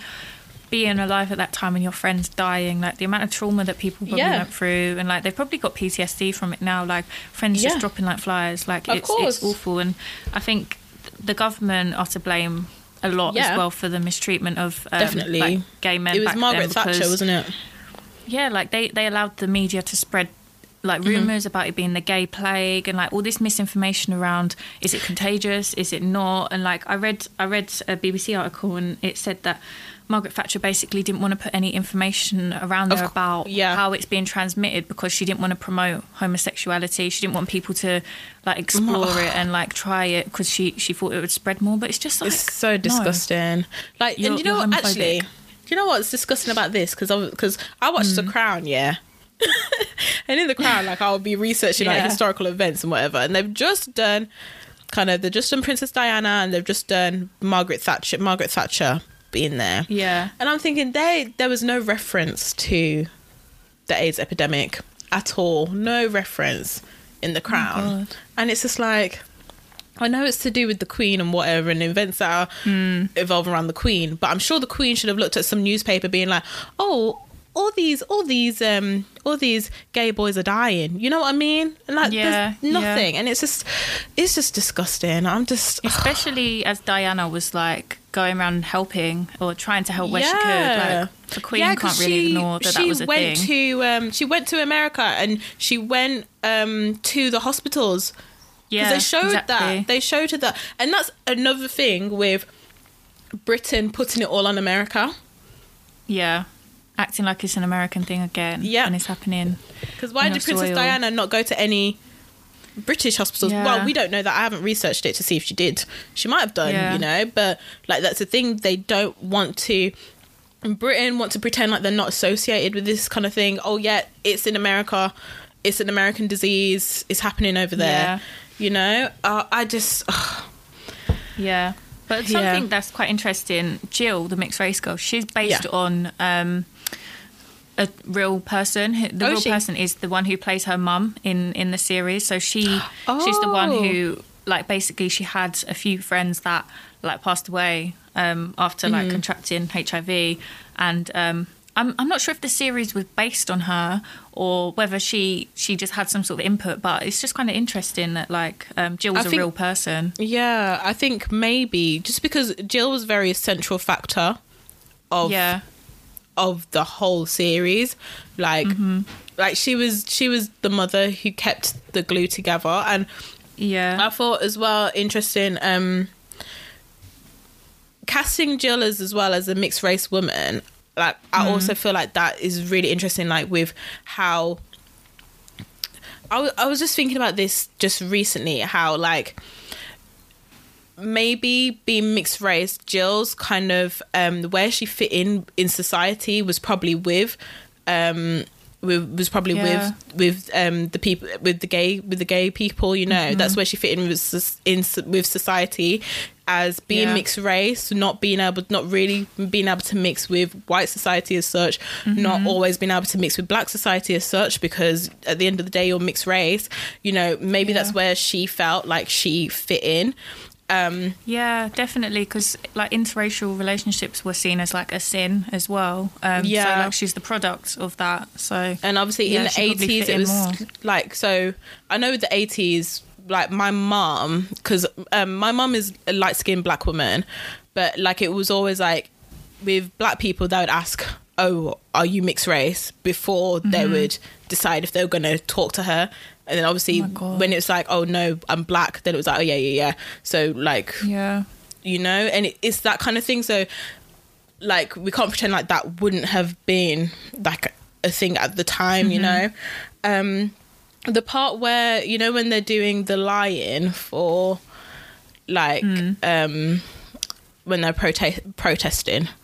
So i Yeah. just thought yeah what i thought was interesting as well like sorry we're spoiling all of this just so you know we'll let you know in the comments anyway um so they were doing a line for protesting about AIDS and stuff, and then all the police came, and Yeah. I just found it interesting. Like, so basically, um, the police started picking up and carrying out the people who were lying down.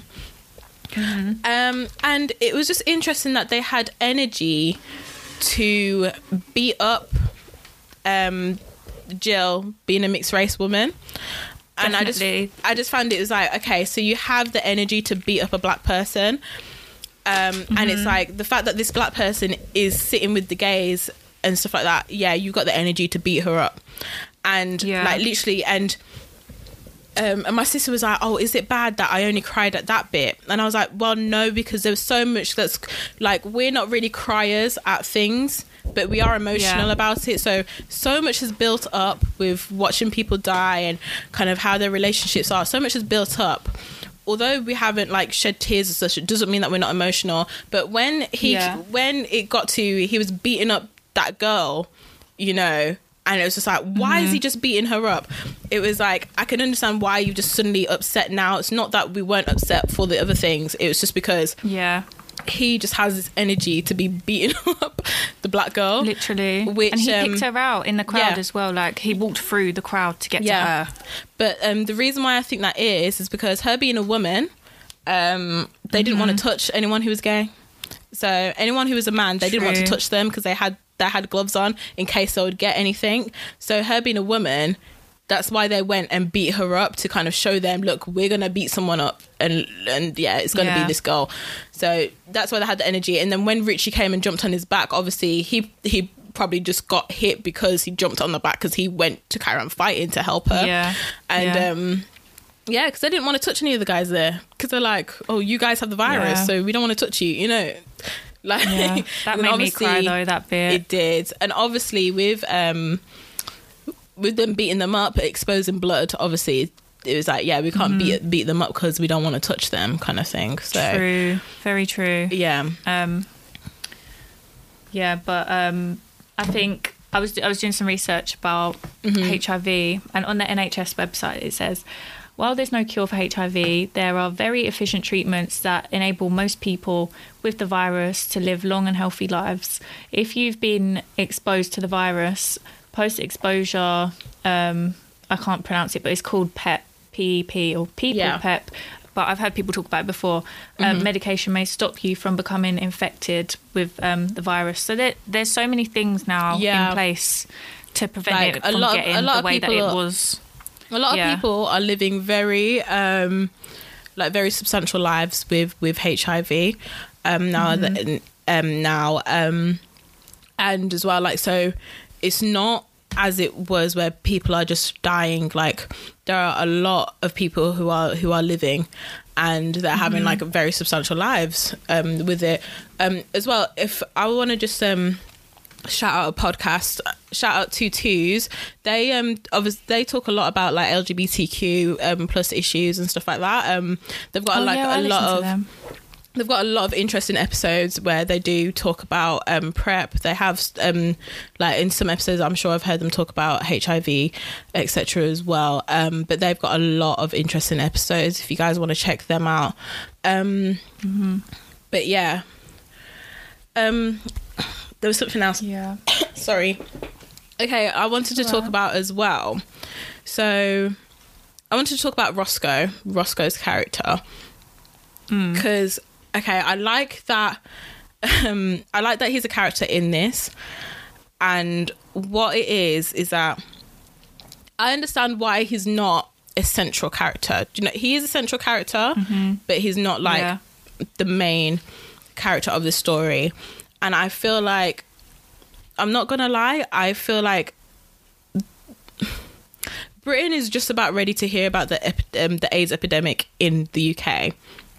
I mm. don't think they're quite ready to hear about the racism on top of homophobia. Do you know what I mean? Mm. And Yeah.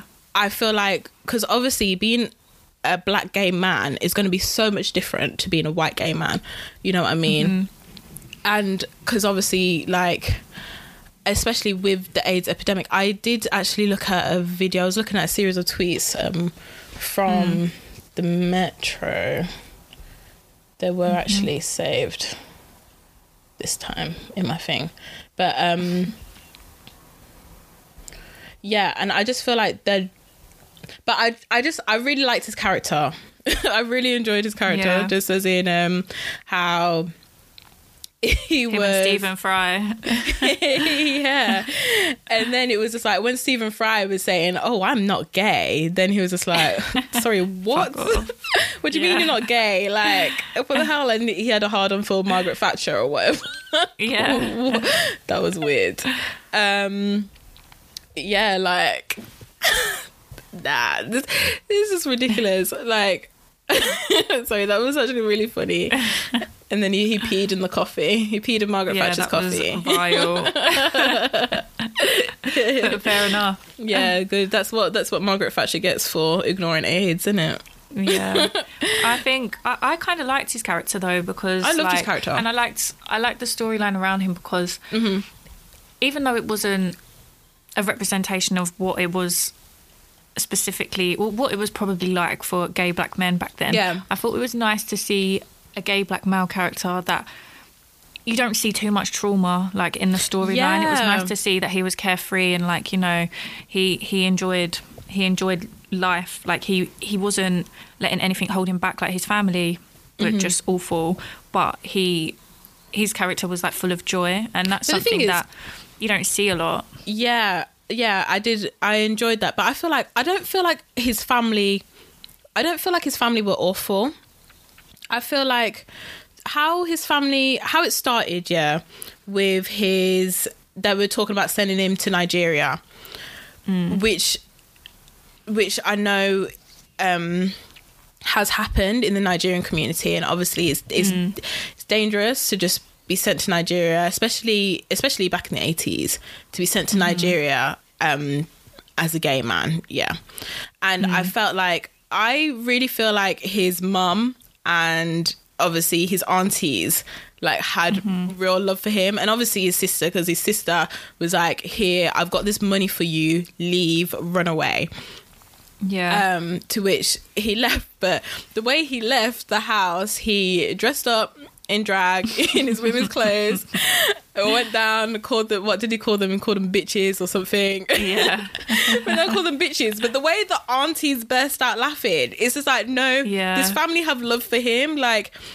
Because the way they burst out know that laughing, was love though. No, I but saw that more they- as just like laughing at him, not Nah, with him. I felt like the way they were laughing was just like, no, if this boy is going anywhere, he's going to go with style. Like, I felt like the way they laughed, the way I took it was like, the way Mm. they laughed wasn't like, we're laughing at him, like we hate him.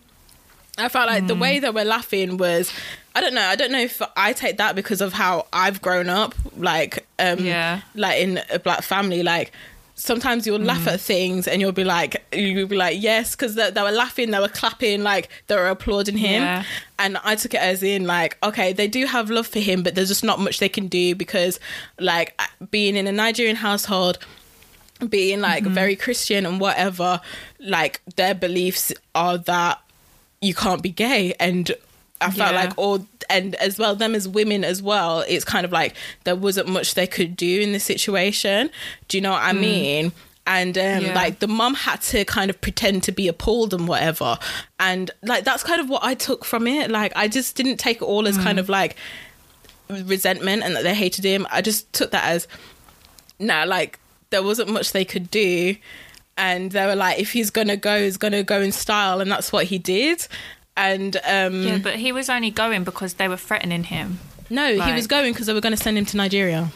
That's what I mean. Like, and he didn't want to go. yeah, exactly. But like, he can't go because obviously they'll kill him. But I don't, I don't believe that they, I don't believe they all wanted to send him to Nigeria because the dad went Mm. and fucked off to Nigeria and saw what it was, and then he changed his mind about it. Like that's why I feel like the women in the family, while obviously for them their beliefs might be that okay, yeah, it's, you can't be doing that, but I don't think they they didn't not have love for him. Do you know what I mean?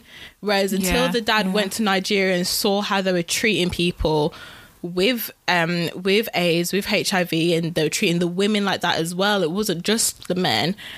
Like like there were animals, and he went there and he saw that, and then he was becoming an act. he went and was doing research and became like a bit of an activist for it when he came back and then came Mm-hmm. Yeah. back and spoke to his son about it you know and Mm-hmm. it was like and as well and at the end you see Roscoe he goes he does go home you know he does Mm. he does go home like I- um don't know if he goes home to live there but he does go home and Mm. obviously his mom was there in the background and his dad was there that's why i just like his mom didn't have any kind of oh don't don't come home to me you know it wasn't like stay out of this Yeah, house yeah. and when when he posted money and obviously he'd run away like she was looking she obviously she knows that the money's from him like that's and like Mm. he wouldn't post money if he didn't think his mom had love for him you know what i mean Yeah, yeah, because he posted the It's money because he because he found out his dad had fucked off to nigeria you know yeah. and Oh, it's just so sad That's that like kind of these how I take it. yeah, it's sad that these characters will never see them again because it's like that's one series. Like we're not going to get anything else, and I love them. The, They're the just so sweet. All of every single char- character in this film is Mm. just yeah, it's so beautiful, and Mm-hmm. it was just so well done. Like oh, just Colin was just he was just so lovely. Oh. I love Colin. He was so lovely. Like He was my favorite. Oh yeah, he was my favorite as well. I was so sad, and you know what? The way they did that, like the little kind of, I know it's not. You can't really um STI shame, like kind of shame who's spread around yeah, the virus. Yeah, um, but it was a bit of a who done it with Colin. Yeah, it Because was. yeah, It showed Colin just being a boy who was kind of like he was a good guy. He he was Yeah. innocent. He yeah, he was he was gay, but he didn't but you didn't see him interact with anyone throughout the whole thing. No. And No. then you kind of see at the end before he's going to die, you s- basically he was first in a homestay um with a family Mm. and um and then you see the woman who was of you see the woman who like um the landlady of the in. homestay Yeah, he was staying come into the hospital that he was in and she's there saying about my son is no is no gay blah blah blah and all of this and then it's like Mm-hmm. you put and then you you see it and you see oh that must have been how he got hiv they you know you put two and two together and you realize that. You see Mm-hmm. that Colin was kind of taken advantage of while he was at that homestay, and it's like maybe that's the reason why he just decided to just leave. You know, like Mm-hmm. that could have been the reason why he just decided to up and leave because the way that boy was taking advantage of him, you know, and yeah, yeah, it was just yeah, it was just very, it was just very sad his story. yeah. It was, but it was really brilliant. sad. Like, it was the whole thing. amazing. Yeah, it was fantastic, but it was so sad. Like, and as well when because when Roscoe even said it, even kind of pointed out how, you know, like when people kind of think. Oh, no one's safe, kind of thing. Because Mm-hmm. Roscoe even said, "Look, I've been the biggest slag, and Colin has been an angel. He's done nothing, and Yeah, how has he yeah. Mm-hmm. got it, and I haven't?" You know, and it it was just like you know what it was that kind of mentality it was like you drew you just got lucky it was a kind Yeah. of like getting lucky kind of thing and Yeah, and as well when i just want to touch on when ritchie said at towards the end about how um because i was there saying like well has he still been having sex with people kind of thing and um and my sister was like no no because he stopped that time when it was with his boyfriend and I was just like, but we we don't know. They just might not have shown it. And Ritchie even admitted at the end, being like, yeah, I went and had sex with people and I didn't care, and it was like his own That's mad. shame. yeah, And it's just the fact that like there were so many people who were just driven by shame that because of mm-hmm. how they've grown up, because of how they've been made to feel, they feel like they've got this virus for a reason, like they deserve it, mm. you know. And I feel like that's just what was just really upsetting. Like they they deserve to suffer because yeah, they deserve to suffer because you know like the title says it's a sin you know and it's just Mhm. oh, it's Yeah. devastating they just they did so much with it and yeah and they just did it so, so well yeah yeah. um i did want to talk about sorry i really like delved into like picking apart the whole the whole thing. I just wanted to touch on like um so you said that you had people saying that they were uncomfortable with the sex scenes. Um, yeah, like my uncle. My uncle said it. Um, like he was like, "Oh, I didn't expect it to be so explicit," and I thought, "Well, it's about like people contracting HIV. Like, what do you what do you Yeah. think you're gonna see?" but um, yeah, I wasn't with him. Like, I, I wasn't with him when he watched Yeah. it, obviously. So I didn't have to watch it. I just him find like it squirm. interesting how it's like people question things being question um, sexually explicit when it's um, gay men having sex, but Definitely. when when we see he- heteronormative couples having sex on TV. No one's questioning it. We see it all the time. Maybe Yeah. like I'm just like look, I, I didn't mind the sex scenes. I was like, oh, okay, look at them enjoying, you know, like they're all enjoying enjoying each other, and it's just like, what I don't understand is why is it that everyone's so embarrassed and whatever to see sex scenes with homosexual couples, but then like Yeah. and it's like oh it's in your face when it's a homosexual couple but when we're always seeing heteronormative couples on adverts on tv on every single film like aren't you not bored like ugh, i'm Yeah. tired of seeing Well, them I even, I literally think though, like even with Bridgerton, people were uncomfortable with watching those scenes, but it was only because it wasn't your usual TV like sex scene. They actually included like floor play and stuff like that. And I think it's when men, Mm-hmm. yeah that's true they when it's something that isn't um, appealing to them, yeah as in like the women enjoying because. You know, Yeah. the Duke didn't get anything, but she yeah did. he was just pulling out Um, the whole time that's all he that's all he got coming in the exactly. tissue So that's when Sorry. oh. That's when people start finding it uncomfortable. Men Yeah. start finding it uncomfortable. Straight men. So yeah, it's interesting. It is interesting. Yeah, it is interesting, and it's just like I don't know. Yeah, I was just like, okay, it's. I feel like I'm just tired of hearing it. That oh yeah, it's just like oh I don't want to see that, and it's like, but maybe Don't watch it then. yeah, skip it if anything, and it's just like, but but I I also think like, okay, what's the root of the reason why you don't want to see it? Because mm-hmm. the thing is, is that if that was a heteronormative couple having sex, you wouldn't have an issue. Like it would just, you know, Yeah. like unless you guys are complaining saying, "Oh, why does everything have to have sex in it nowadays?" Unless you're complaining about that, okay, fine, go ahead. But then, you know, don't watch 15s. It's not for you. You know, like this is just don't watch anything rated 15. Yeah. You know, clearly you Stick to just want cartoons. yeah, just stick to stick to the universally friendly. Stick to a U. That's fine. You know, PG. push it to a PG. That's it. But um, like maybe a twelve. But you know, twelves are getting a bit risque now, aren't they? Yeah, they are. But um, do you know what I mean? And it's like if you don't want to watch Yeah. it, don't just don't watch then. But it's like if you don't have that same vim for a heteronormative a heteronormative show and couples that are having sex, then like I just I don't really know about you because I just I don't think I don't think I felt.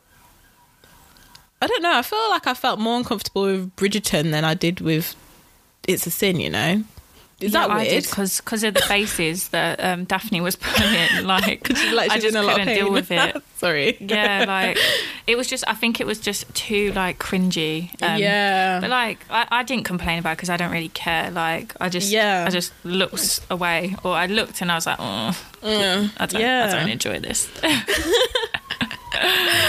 But I don't. Mm, yeah, I don't know. I just feel like I'm just tired of hearing how the excuses of, oh yeah, well, you know, I just don't agree with it, and it's like, okay, what don't you agree with? And as well, it's just like I don't know. I hear a lot of kind of religion being an excuse for why they don't agree with things and i feel like that that argument is just really tiring for me because it's just mm-hmm. that in my opinion i don't believe in a god that's that's basically telling you to be judgmental of other people's mm-hmm. existence. You know what i mean? Like yeah, I agree. if and if you want to serve if you want to serve a bible and a god that is telling you to judge how other people exist and to judge other people's happiness in themselves and their own mm-hmm. kind of self-worth i just for me it's just like well i don't really know about i don't really know about that because Yeah, I'm sorry, like what I know is that like thy should thy should love thy neighbor. That's what I know. Mm-hmm. And you guys people who just want to be hateful because of what other people are doing in their own personal lives, what how other people live their lives, you know, like mm-hmm. I just feel like that's it's just a shame because yeah, I just I just think it's really sad that people want to judge how judge people on things that they can't control like you know Yeah.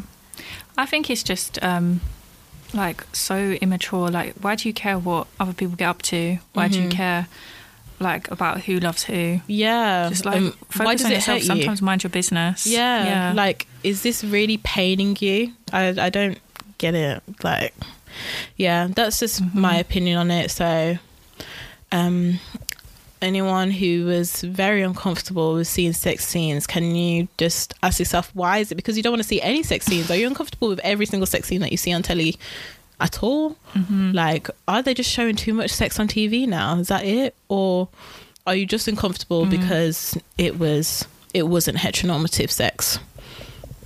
Like is that the only reason why you're uncomfortable?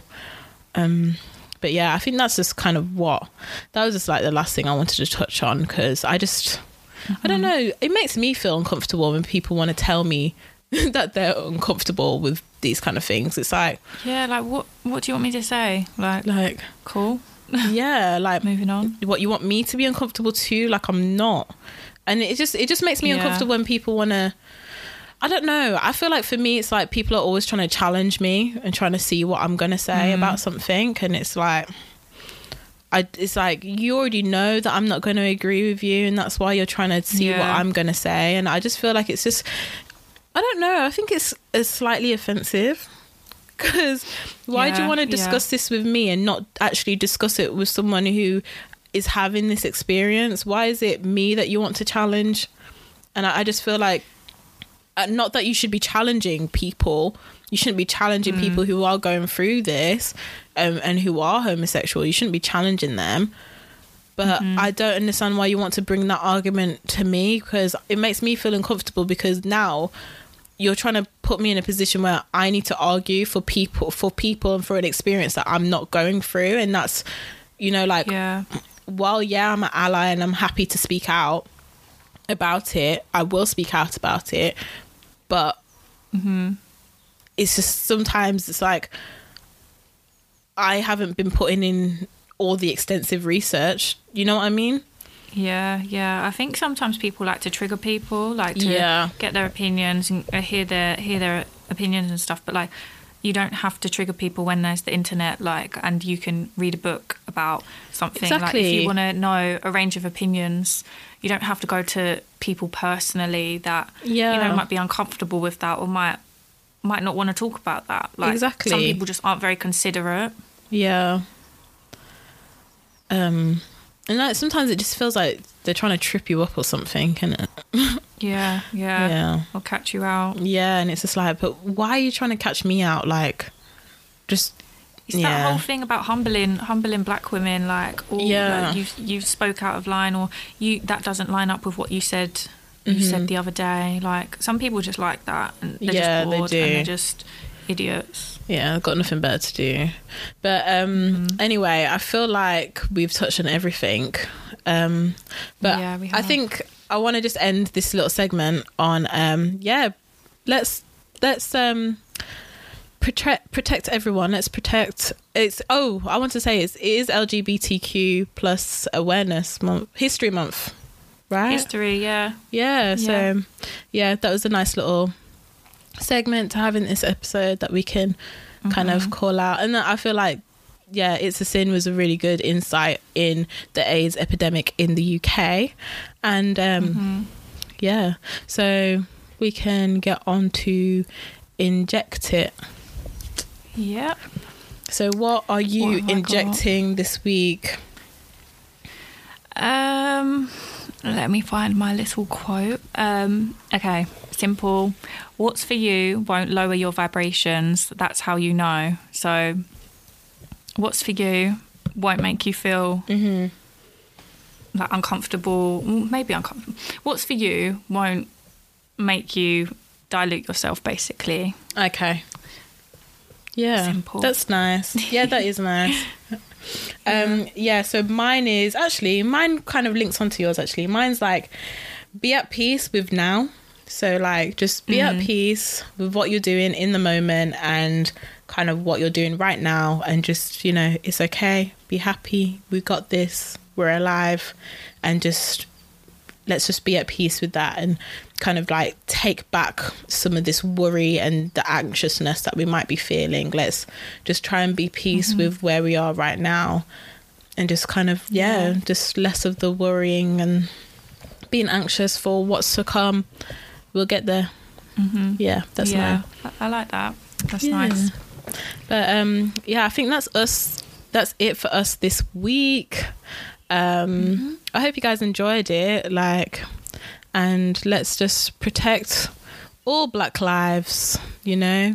You know, mm-hmm. like if we want to keep keep it central to like black lives as well, but let's protect all black lives. Let's protect black gay lives, let's protect black trans lives, you know, because Black Lives Matter doesn't matter until all lives, all li- all Black Lives Matter. Sorry, before you mm-hmm. guys misquote Yeah. me.